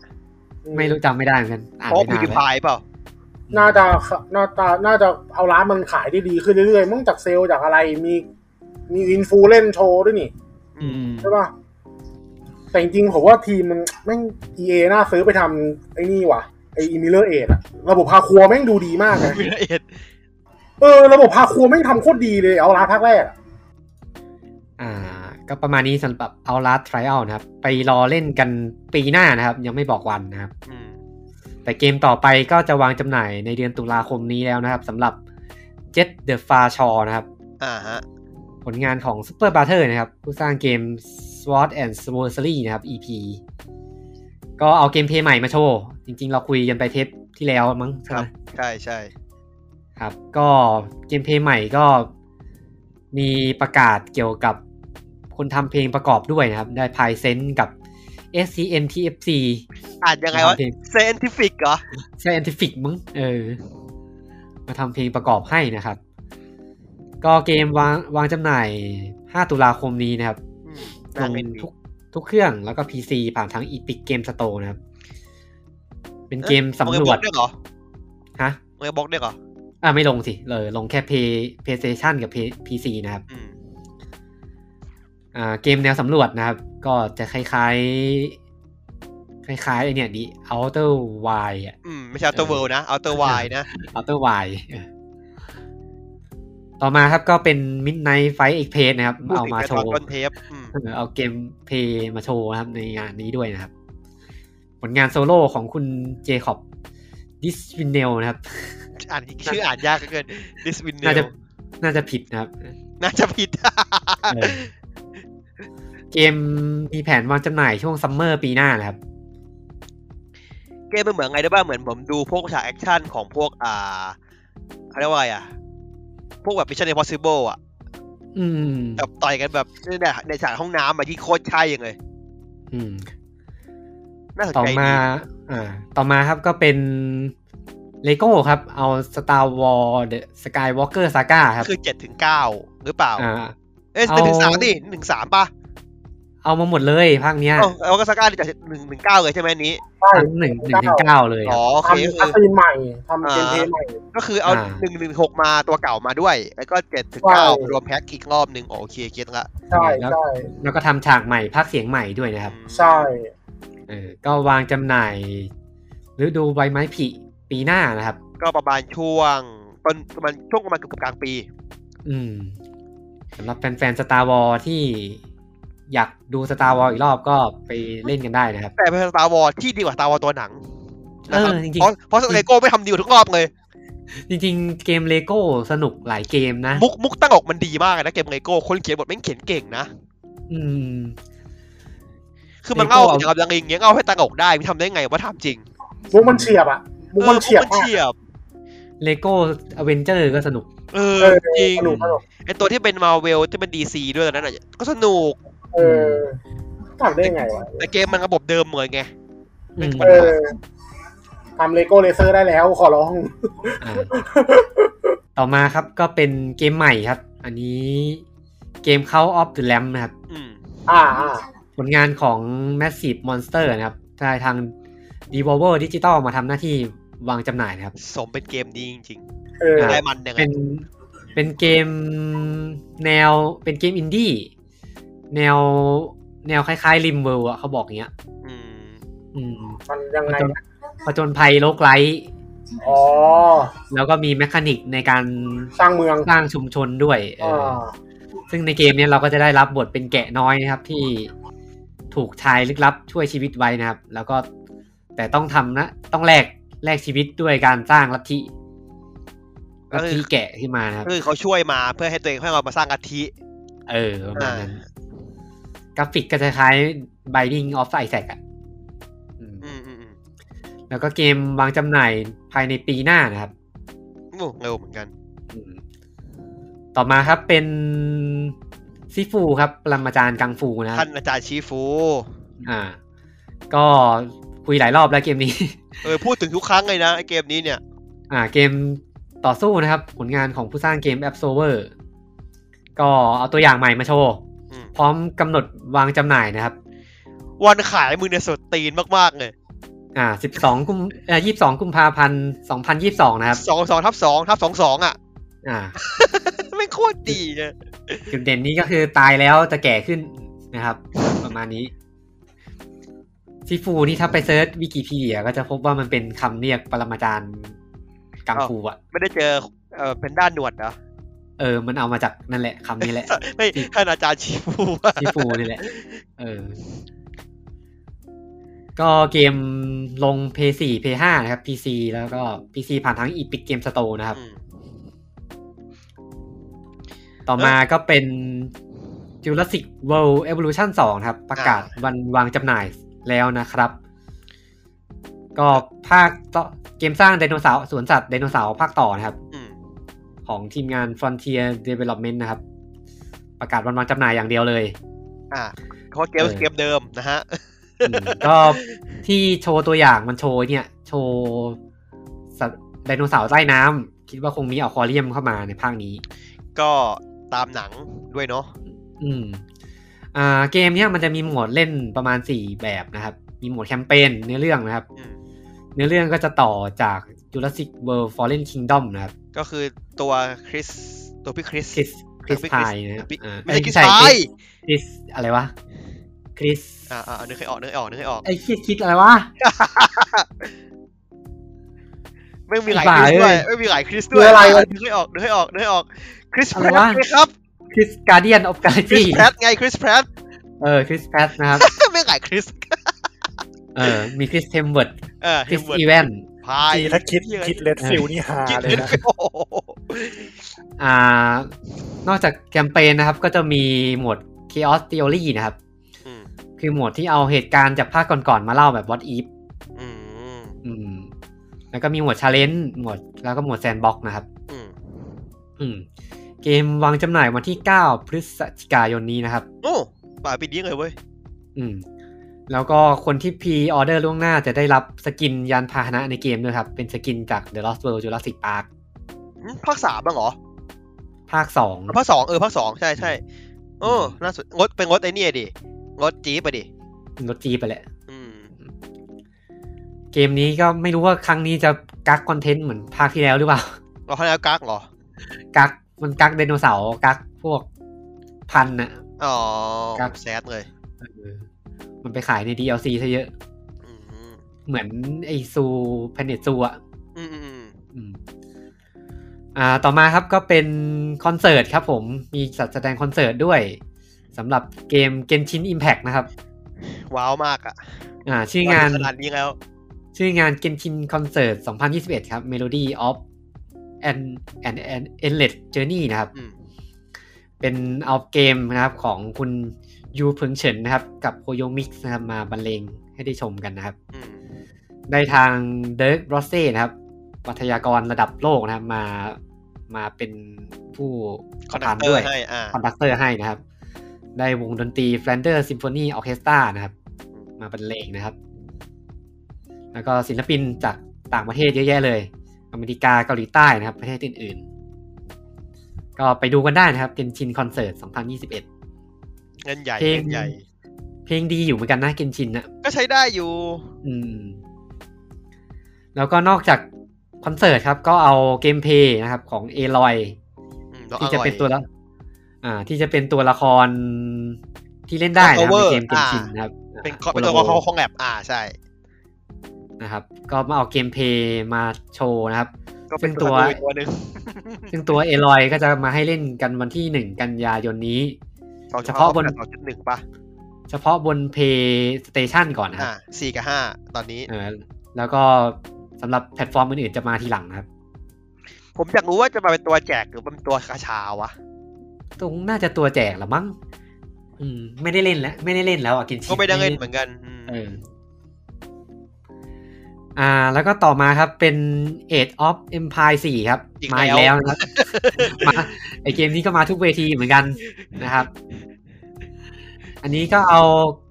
เทรลเลอร์ใหม่มาโชว์ครับ เป็นเทรลเลอร์ที่โชว์แคมเปญ งานตัวเองมีเสือกกัก เออซึ่งเทรนเลอร์ตัวนี้ก็สั้นมากไม่ยาวเท่าไหร่ ก็มีเอาแคมเปญมาโชว์ครับ มีหลักๆก็คือแคมเปญสงครามร้อยปี อ่า แล้วก็ อืม อ่า Rise of Moscow นะครับ แล้วก็โชว์จักรวรรดิอ่าโรมันอันศักดิ์สิทธิ์นะครับเทรนเลอร์มีแค่นี้เลย โชว์แบบเป็นซีนิเมติกคัตซีนสั้นๆด้วย โอเค ขอบคุณครับ ครับผม แล้วก็มี อ่ะ นิดหน่อยก็เกมมีอารยธรรมให้เล่น 8 อารยธรรมในเกมนะครับ มี 4 แคมเปญ แล้วก็มีภารกิจทั้งหมด 35 ภารกิจนะครับ กินระยะเวลา 500 ปี อืม ตั้งแต่ยุคมืดไปจนถึงยุคเรเนซองส์นะครับ แล้วก็เกมจะออกวางจำหน่ายวันที่ 28 ตุลาคมนี้นะครับ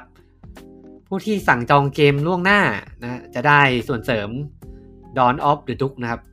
ไม่ใช่ส่วนเสริมของเกมภาคนี้นะครับ เป็นส่วนเสริมของ Age of Empire เอ้า 2 Definitive Edition นะครับ อะไรวะ เอาไปเล่นฟรีๆด้วย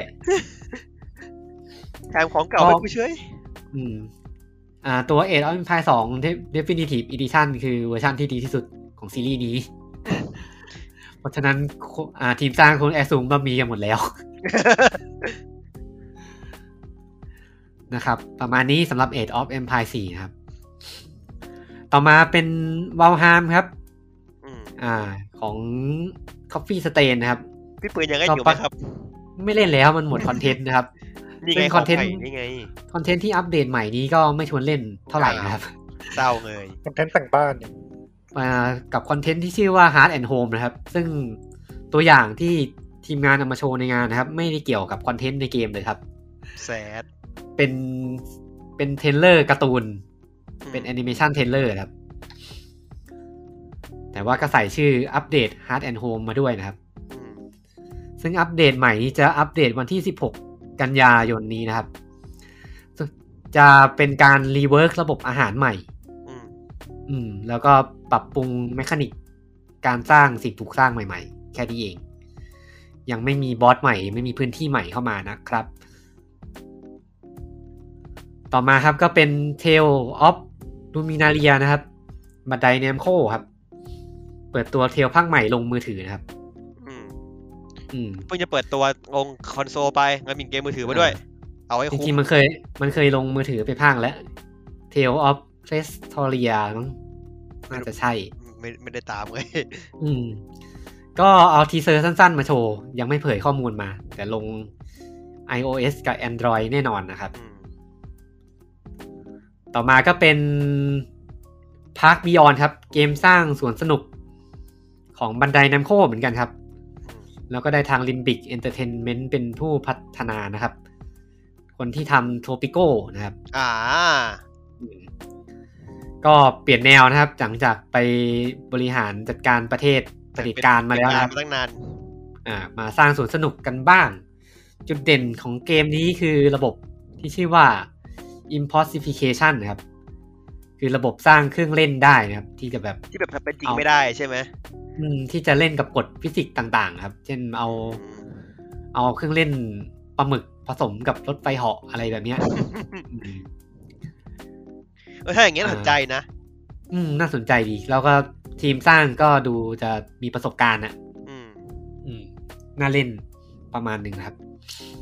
ก็เกมออกวางจำหน่ายทุกอ่า PS5 Xbox Series XS และ PC ปีหน้านะครับ วงคอนโซลเลยเหรอ โอ้ อืม ปกติพวกนี้มันจะลงพีซีก่อนนะค่อยพอร์ตทีหลัง ครับ แล้วก็ต่อมาครับเป็น Vampire the Masquerade บัตทันนะครับ ข้ามข้ามข้ามข้ามข้ามข้ามไม่พูดไม่พูดข้ามข้ามข้าม เกมเขา ไม่ ไม่ใช่นะ ขอไม่รับเป็นตัวนี้เป็นตัวตนในชีวิตไม่รับออกไป เป็นเกม เอ้ย Bat- Battle Royale นะครับ ในจักรวาล World of Darkness นะครับ จริงๆก็เปิดเบต้าเปิดอะไรมาสักพักใหญ่ๆแล้ว อันนี้เขาเอาตระกูลใหม่มาโชว์นะครับ ในเกมชื่อตระกูลโทเรดอร์นะครับ เป็นตระกูลสายเสน่ห์สายยั่วยวนนะครับ เออแล้วก็เกมมีกำหนดเปิด อ่าแล้วก็ประกาศเปิดทดสอบในรูปแบบ Early Access วันที่ 7 กันยายนนี้นะครับ เกมทีมงานยืนยันครับเกม Free to Play นะครับ ไม่มี Pay to Win แน่นอนครับ ไม่มีไม่ไม่ไม่ไม่มีเลยได้ไหมอ่ะคือแบบไม่ต้องทำเลยได้ไหมอ่ะ ไม่รู้เหมือนกันนะกะหวังฝังถูกหวยแล้วมั้ง เอ้ยถูกหวยก็ดี ที ใจ นี้ ด้วย เป็น แต่ ผ แบ ล บ อืม ทีนี้เป็นผลงานของทีมชาร์กม็อบนะครับ เคยทำอะไรมาก่อนก็ไม่แน่ใจเหมือนกัน ไม่เคยได้ยินชื่อเลยนะชาร์กม็อบเหรอ อืมแวมไพร์มัสโคเลตตอนนี้ก็ขายแฟรนไชายไปทั่วเลยอะ เป็นเกมกรีเรียบร้อยตอนนี้ เออคล้ายคล้ายกับวอ r h แฮมเมอร์แล้วเนี่ย ผมว่าวอ r h แฮมเมอร์ยังยังมีคุณภาพมากกว่า อื มวอ r h แฮมเมอร์ก็ วอ r h แฮมเมอร์ก็ออกแบบ โอ้เลอะละไปหมดเลย วอวอแฮมเมอร์มันยังแบบคุมคุมในภาพรวมใหญ่โดย เฮ้ยไอ้ตัวเกม อ่ะ เวิร์กช็อปอะ แต่แต่อย่างอันเนี้ย พี่อ่าผมคุยกับกับกงไผ่อ่ะคือแบบบัตรฮันต์อ่ะมันไม่ใช่แบบนี้อ่ะ อืม บัตรฮันต์มันคือสงครามของการล่า คือมันคือการล่าแวมไพร์ที่แบบ แบบเนาะเนาะเอาเอาเอางออ่ะ ไม่ใช่ยิงกันเองแบบนี้อ่ะ อืม แต่ก็ยังได้ที่คิดว่าแฟรนไชายน่าจะได้เจ้าของลิขสิทธิ์คุมอยู่แหละ ชัก ผมไม่ถึง อืม นึกถึงรอของเอลเดอร์สโคอ่ะไอไอตัวเสริมของเอลเดอร์สโคออนไลน์ที่มันเป็นอิมพีเรียลซิตี้อ่ะแม่งแบบ อืม โทโทนโทนเนี้ยแบบแบบช่วงนั้นมันแบบไม่สปอยแล้วกันอะ แต่ว่าผม ดีกันอ่ะ ผมไปเห็นชุมชนกลุ่มแฟนๆแวมไพร์มัสโคเลตนี่ก็รู้สึกมีความเลอะๆเหมือนกันนะ แล้วแต่ที่จะอิงอันไหน อืม มันมีสองมันมีสองตัวหลักให้เล่น พี่จะอิงตัวเก่ากับตัวใหม่ ถ้าอิงตัวเก่าก็จะเป็นพวกที่แบบหัวโบราณหน่อย เงินยากๆอะไรอย่างเงี้ย ตัวใหม่ก็จะแบบง่ายๆหน่อย แฟงลี่หน่อย งอจะงอจะไม่เลอะงาเท่าตัวเก่า อืม อ่ะแวมไพร์สำหรับเกมแวมไพร์มัสโคเลตสองก็หายเงียบไปเลยนะครับ แนะนำว่าถ้าจะเล่นตัวนี้ไปเล่นตัวที่เป็นวิชวลวิชวลโนเวลก่อนดีกว่า อืม สองภาคที่ออกมาดีดีกว่างอดีดีน่าจะดีกว่า น่าจะงอเล่นตัวนี้ถ้าจะเอางออย่าเล่นกับตาหูตาเล่นไปเอามันไป เออก็เผื่อใครหาเกมแนว Battle Royale ตีมแวมไพร์เล่น มีตีมกำลังภายในแล้วเอาตีมแวมไพร์ไปเล่นบ้างนะครับ เหลืออะไรอีก วะเหลือแวร์วูฟไหมดักเน็ต เออ สักตั้งหนึ่งไหม เดี๋ยวแวร์บูฟจริงๆใส่แวร์บูฟไปในแวมไพร์นี่ก็ได้นะเออ มันมาพามาข้างเอกไงพี่ มันคงละมันคงละชุดกันไง อ่า ต่อมาครับก็เป็น Sync of Planet ครับ เป็นเกมที่เปิดตัวมาสักพักใหญ่ ๆ แล้ว อันนี้เอาตัวอย่าง Storyteller มาชมนะครับ ก็ Storyteller สั้นมาก ไม่มีอะไรเลย นะครับ ปีนี้ตัวอย่างสั้นเยอะนะ อืม เหมือนเวลาเร่ง ก็ เลยไปดู ก็เป็นเกมแนวโคออฟแนว PVP VE นะครับ 50 ผู้เล่น ผลงานของ Proxima Beta แล้วก็ Next Studio นะครับ น่าจะถ้าจำไม่ผิดรู้สึกจะเป็นสตูดิโอในสังกัด Tencent มั้ง อีกแล้วนะครับ อืม ก็เกมภารกิจเกมมันน่าจะเป็นแบบประมาณว่า ตัวละครเอก ตัวละครกลุ่มผู้เล่นเนี่ยต้องไปช่วยเหลือคนที่แบบ ติดอยู่ในเมืองที่มีศัตรูที่ชื่อว่านาโนอ่ะ อืม เป็นเหมือนจักรกลอะไรเงี้ย แล้วก็ต้องหาทางช่วยคนให้ได้มากที่สุด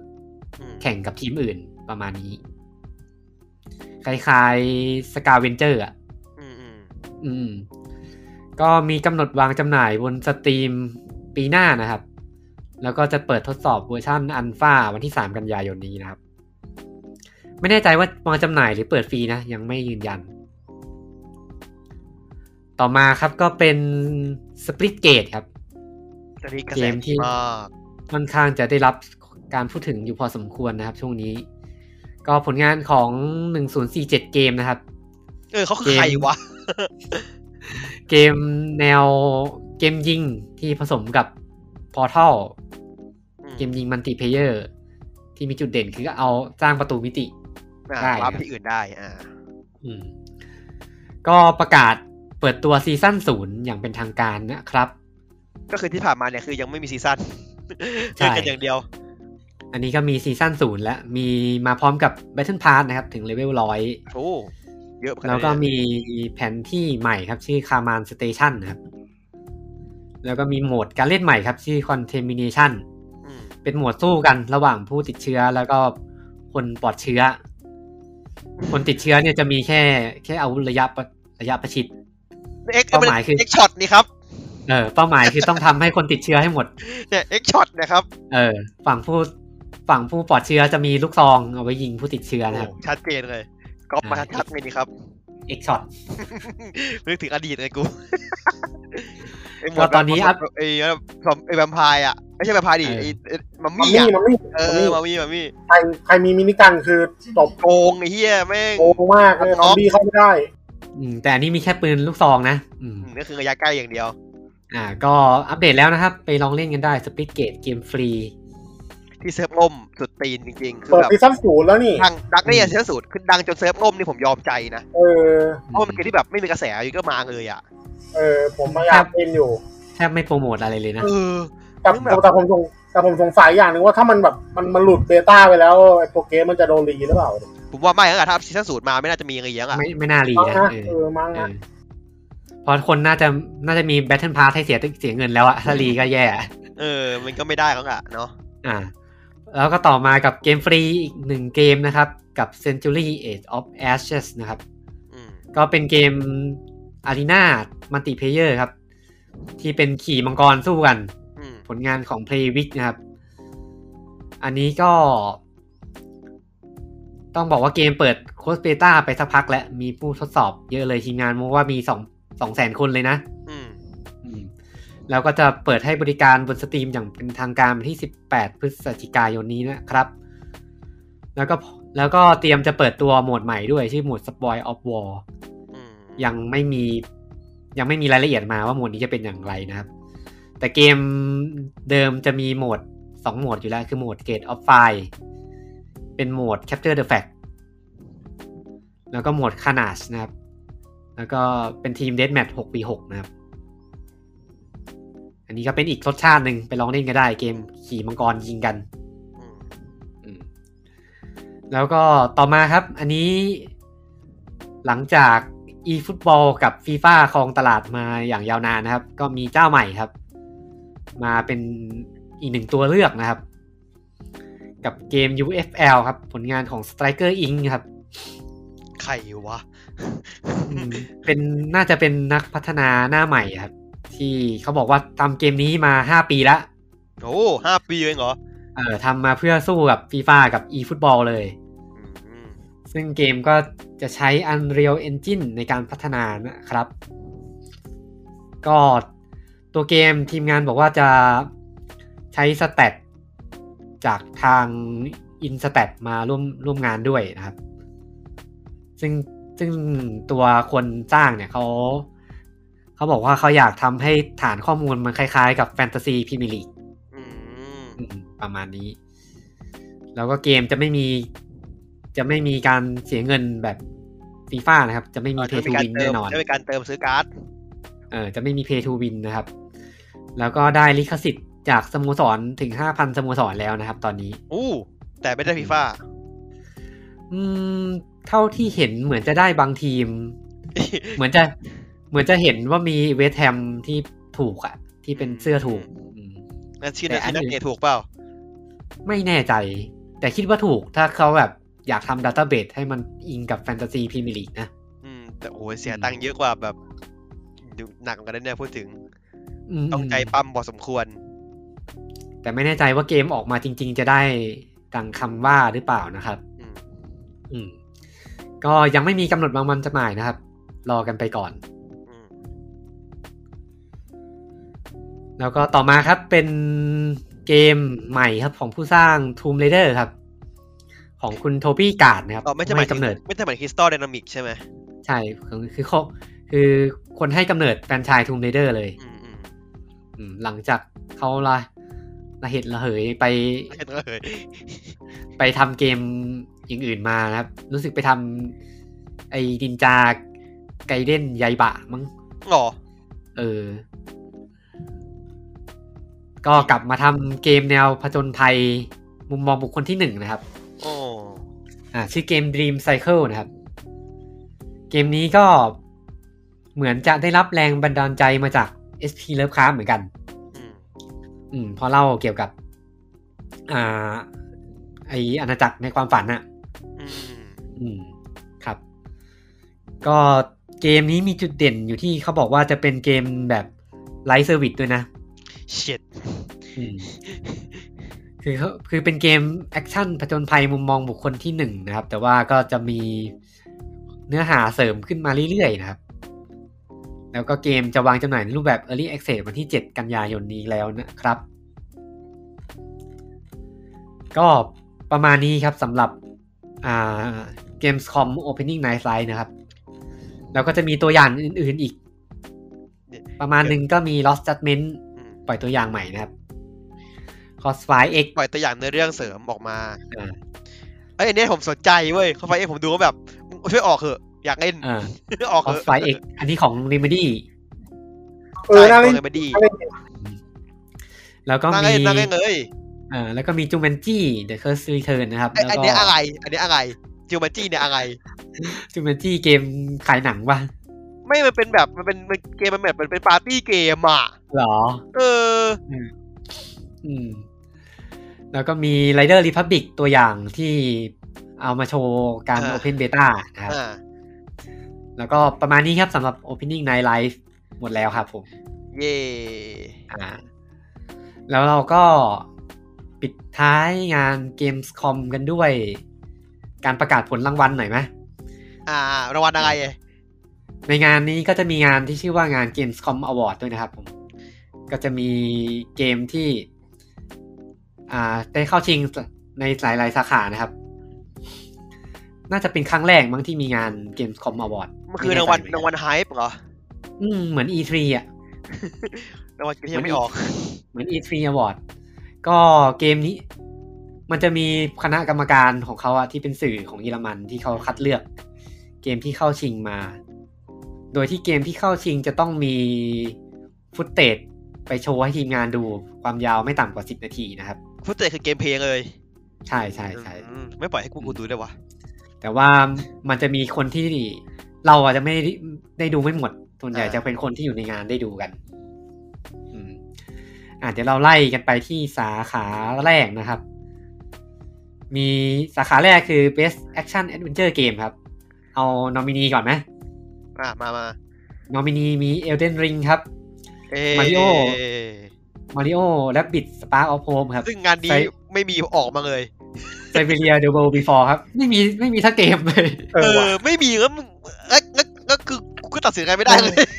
ยังไปดูงุบยิบกัน เออ เช็คหนึ่งเดียว แม่งกักกัน แต่เซเบีย แต่ เรียนเพิ่งประกาศไม่นานนี่เองอืม แต่ Elden Ring เพิ่งมีพรีวิวออกมาอืม อ่า ก็มีสื่อต่างประเทศได้ดูแล้วก็พรีวิวออกมาเยอะแยะแล้ว ก็ผู้ชนะสาขานี้ครับเป็น Elden Ring นะครับ โอ้ดูเงียบจังเลย เฮ้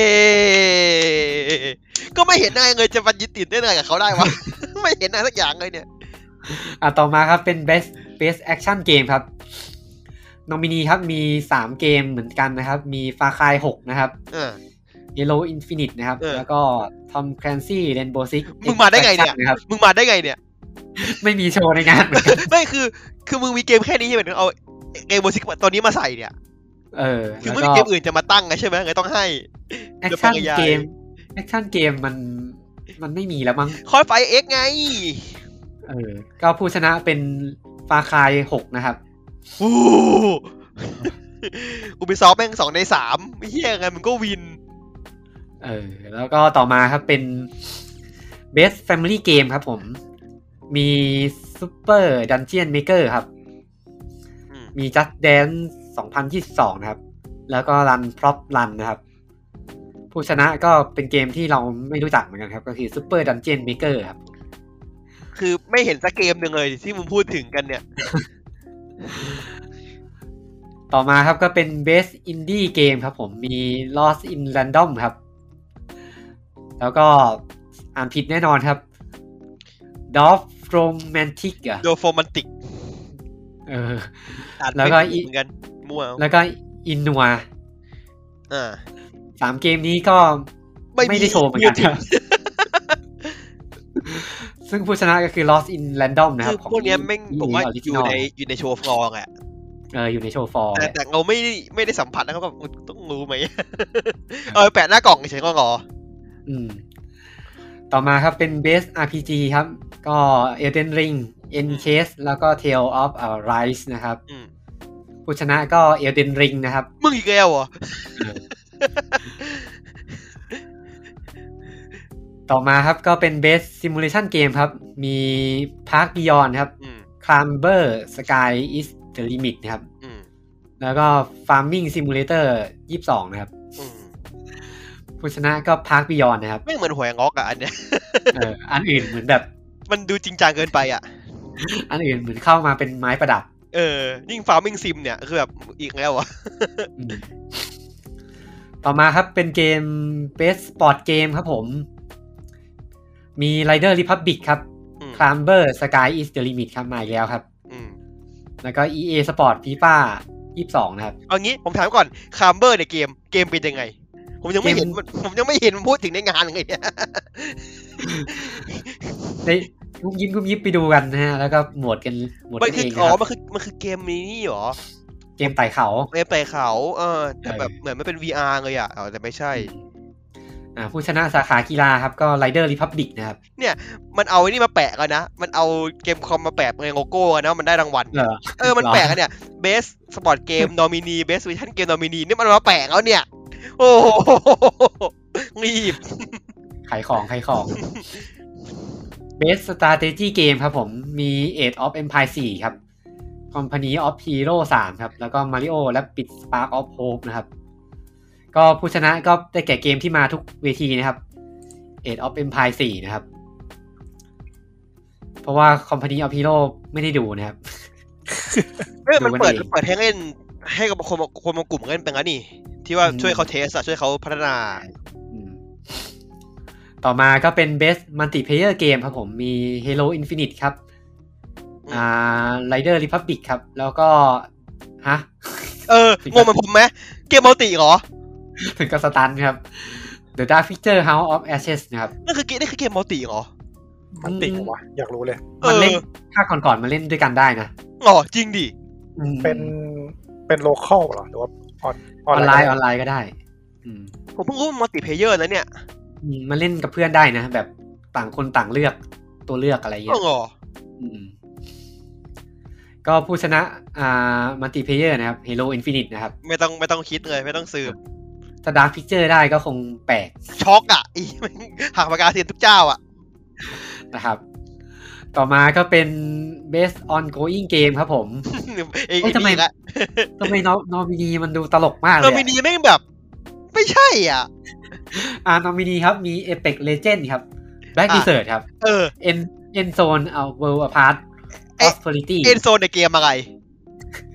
เกมแนวนี่ไอ้คล้ายๆ อะไรวะ คล้ายๆ Black Survival อ่ะ ไม่พี่เห็นใครเล่นไหม เมื่อก่อนมีคนเล่นอยู่ประมาณหนึงนะ งั้นตอนเนี้ย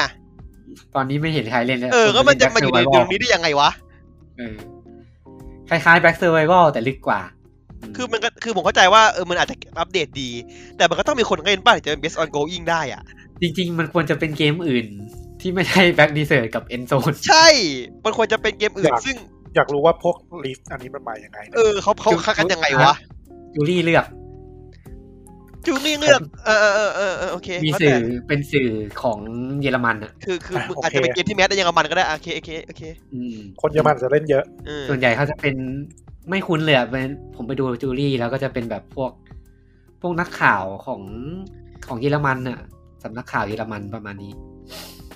ซึ่งผู้ชนะ Best Ongoing Game ก็ได้แก่ Apex Legend นะครับ คืออย่างน้อยอ่ะมีวอลโซนให้กูเดี๋ยวก็ยังดี เออ ให้มันดูไม่เด๋ออะ ที่แบบแบ็กดิเซิร์ตหนึ่งหนึ่งอึ้มอะนะเอนโซนี่อึ้มสองเลย ครับผมต่อมาก็เป็น most original game ครับ เกมที่มีความออริจิโอ้ยนี่ก็ตลก อันนี้ก็ตั้งหก เกมที่มีความออริจินอลเยอะที่สุดนะครับ อ่ามีเข้าชิงนะครับ มีไดเลกาซี่ครับ มีไรเดอร์รีพับบิกครับ อันนี้เหี้ยเนี่ย เทเลอร์เบนครับไรเดอร์รีพับบิกนี่ยังหน้าด้านเข้ามา ยังไง สา อะ ขานี้ด้วย ยังไงของ ไม่ใช่ออริจินอลตรงไหนวะ เกมเปลี่ยนสกินนะครับ แต่ก็ได้เข้าชิงสาขานี้ด้วยนะครับ แต่ผู้ชนะก็เป็นเกมไดเลกาซี่นะครับ ก็ให้เขาไปเถอะ อ่าเป็น Legacy เกมสร้างเมือง เป็นเกมสร้างเมืองครับ สร้างเมืองลูกที่มีแมคานิกลูกเต๋าประมาณนี้ ก็เหมือนพวกบอร์ดเกมอะไรอย่างเงี้ยเนาะ อืม ไม่แต่ถ้าเกิดมันพลิกได้พี่คิดถึงดีว่าพวกเราจะคิดยังไงว่าถ้ามันได้ขึ้นมา อาจจะรางวัลจ่ายเงินป่ะ โอ้โหคุ้มไหมวะเนี่ย ครับผมต่อมาก็เป็น Best Microsoft Xbox Game นะครับ อ่า อ่าก็ Halo Infinite ครับผม อืม Elden Ring แล้วก็ Far Cry 6 นะครับ ไอ้เหี้ยเกมมัลติแพลตฟอร์มสองเกม Exclusive อยู่เกมเดียวนะครับ แล้วก็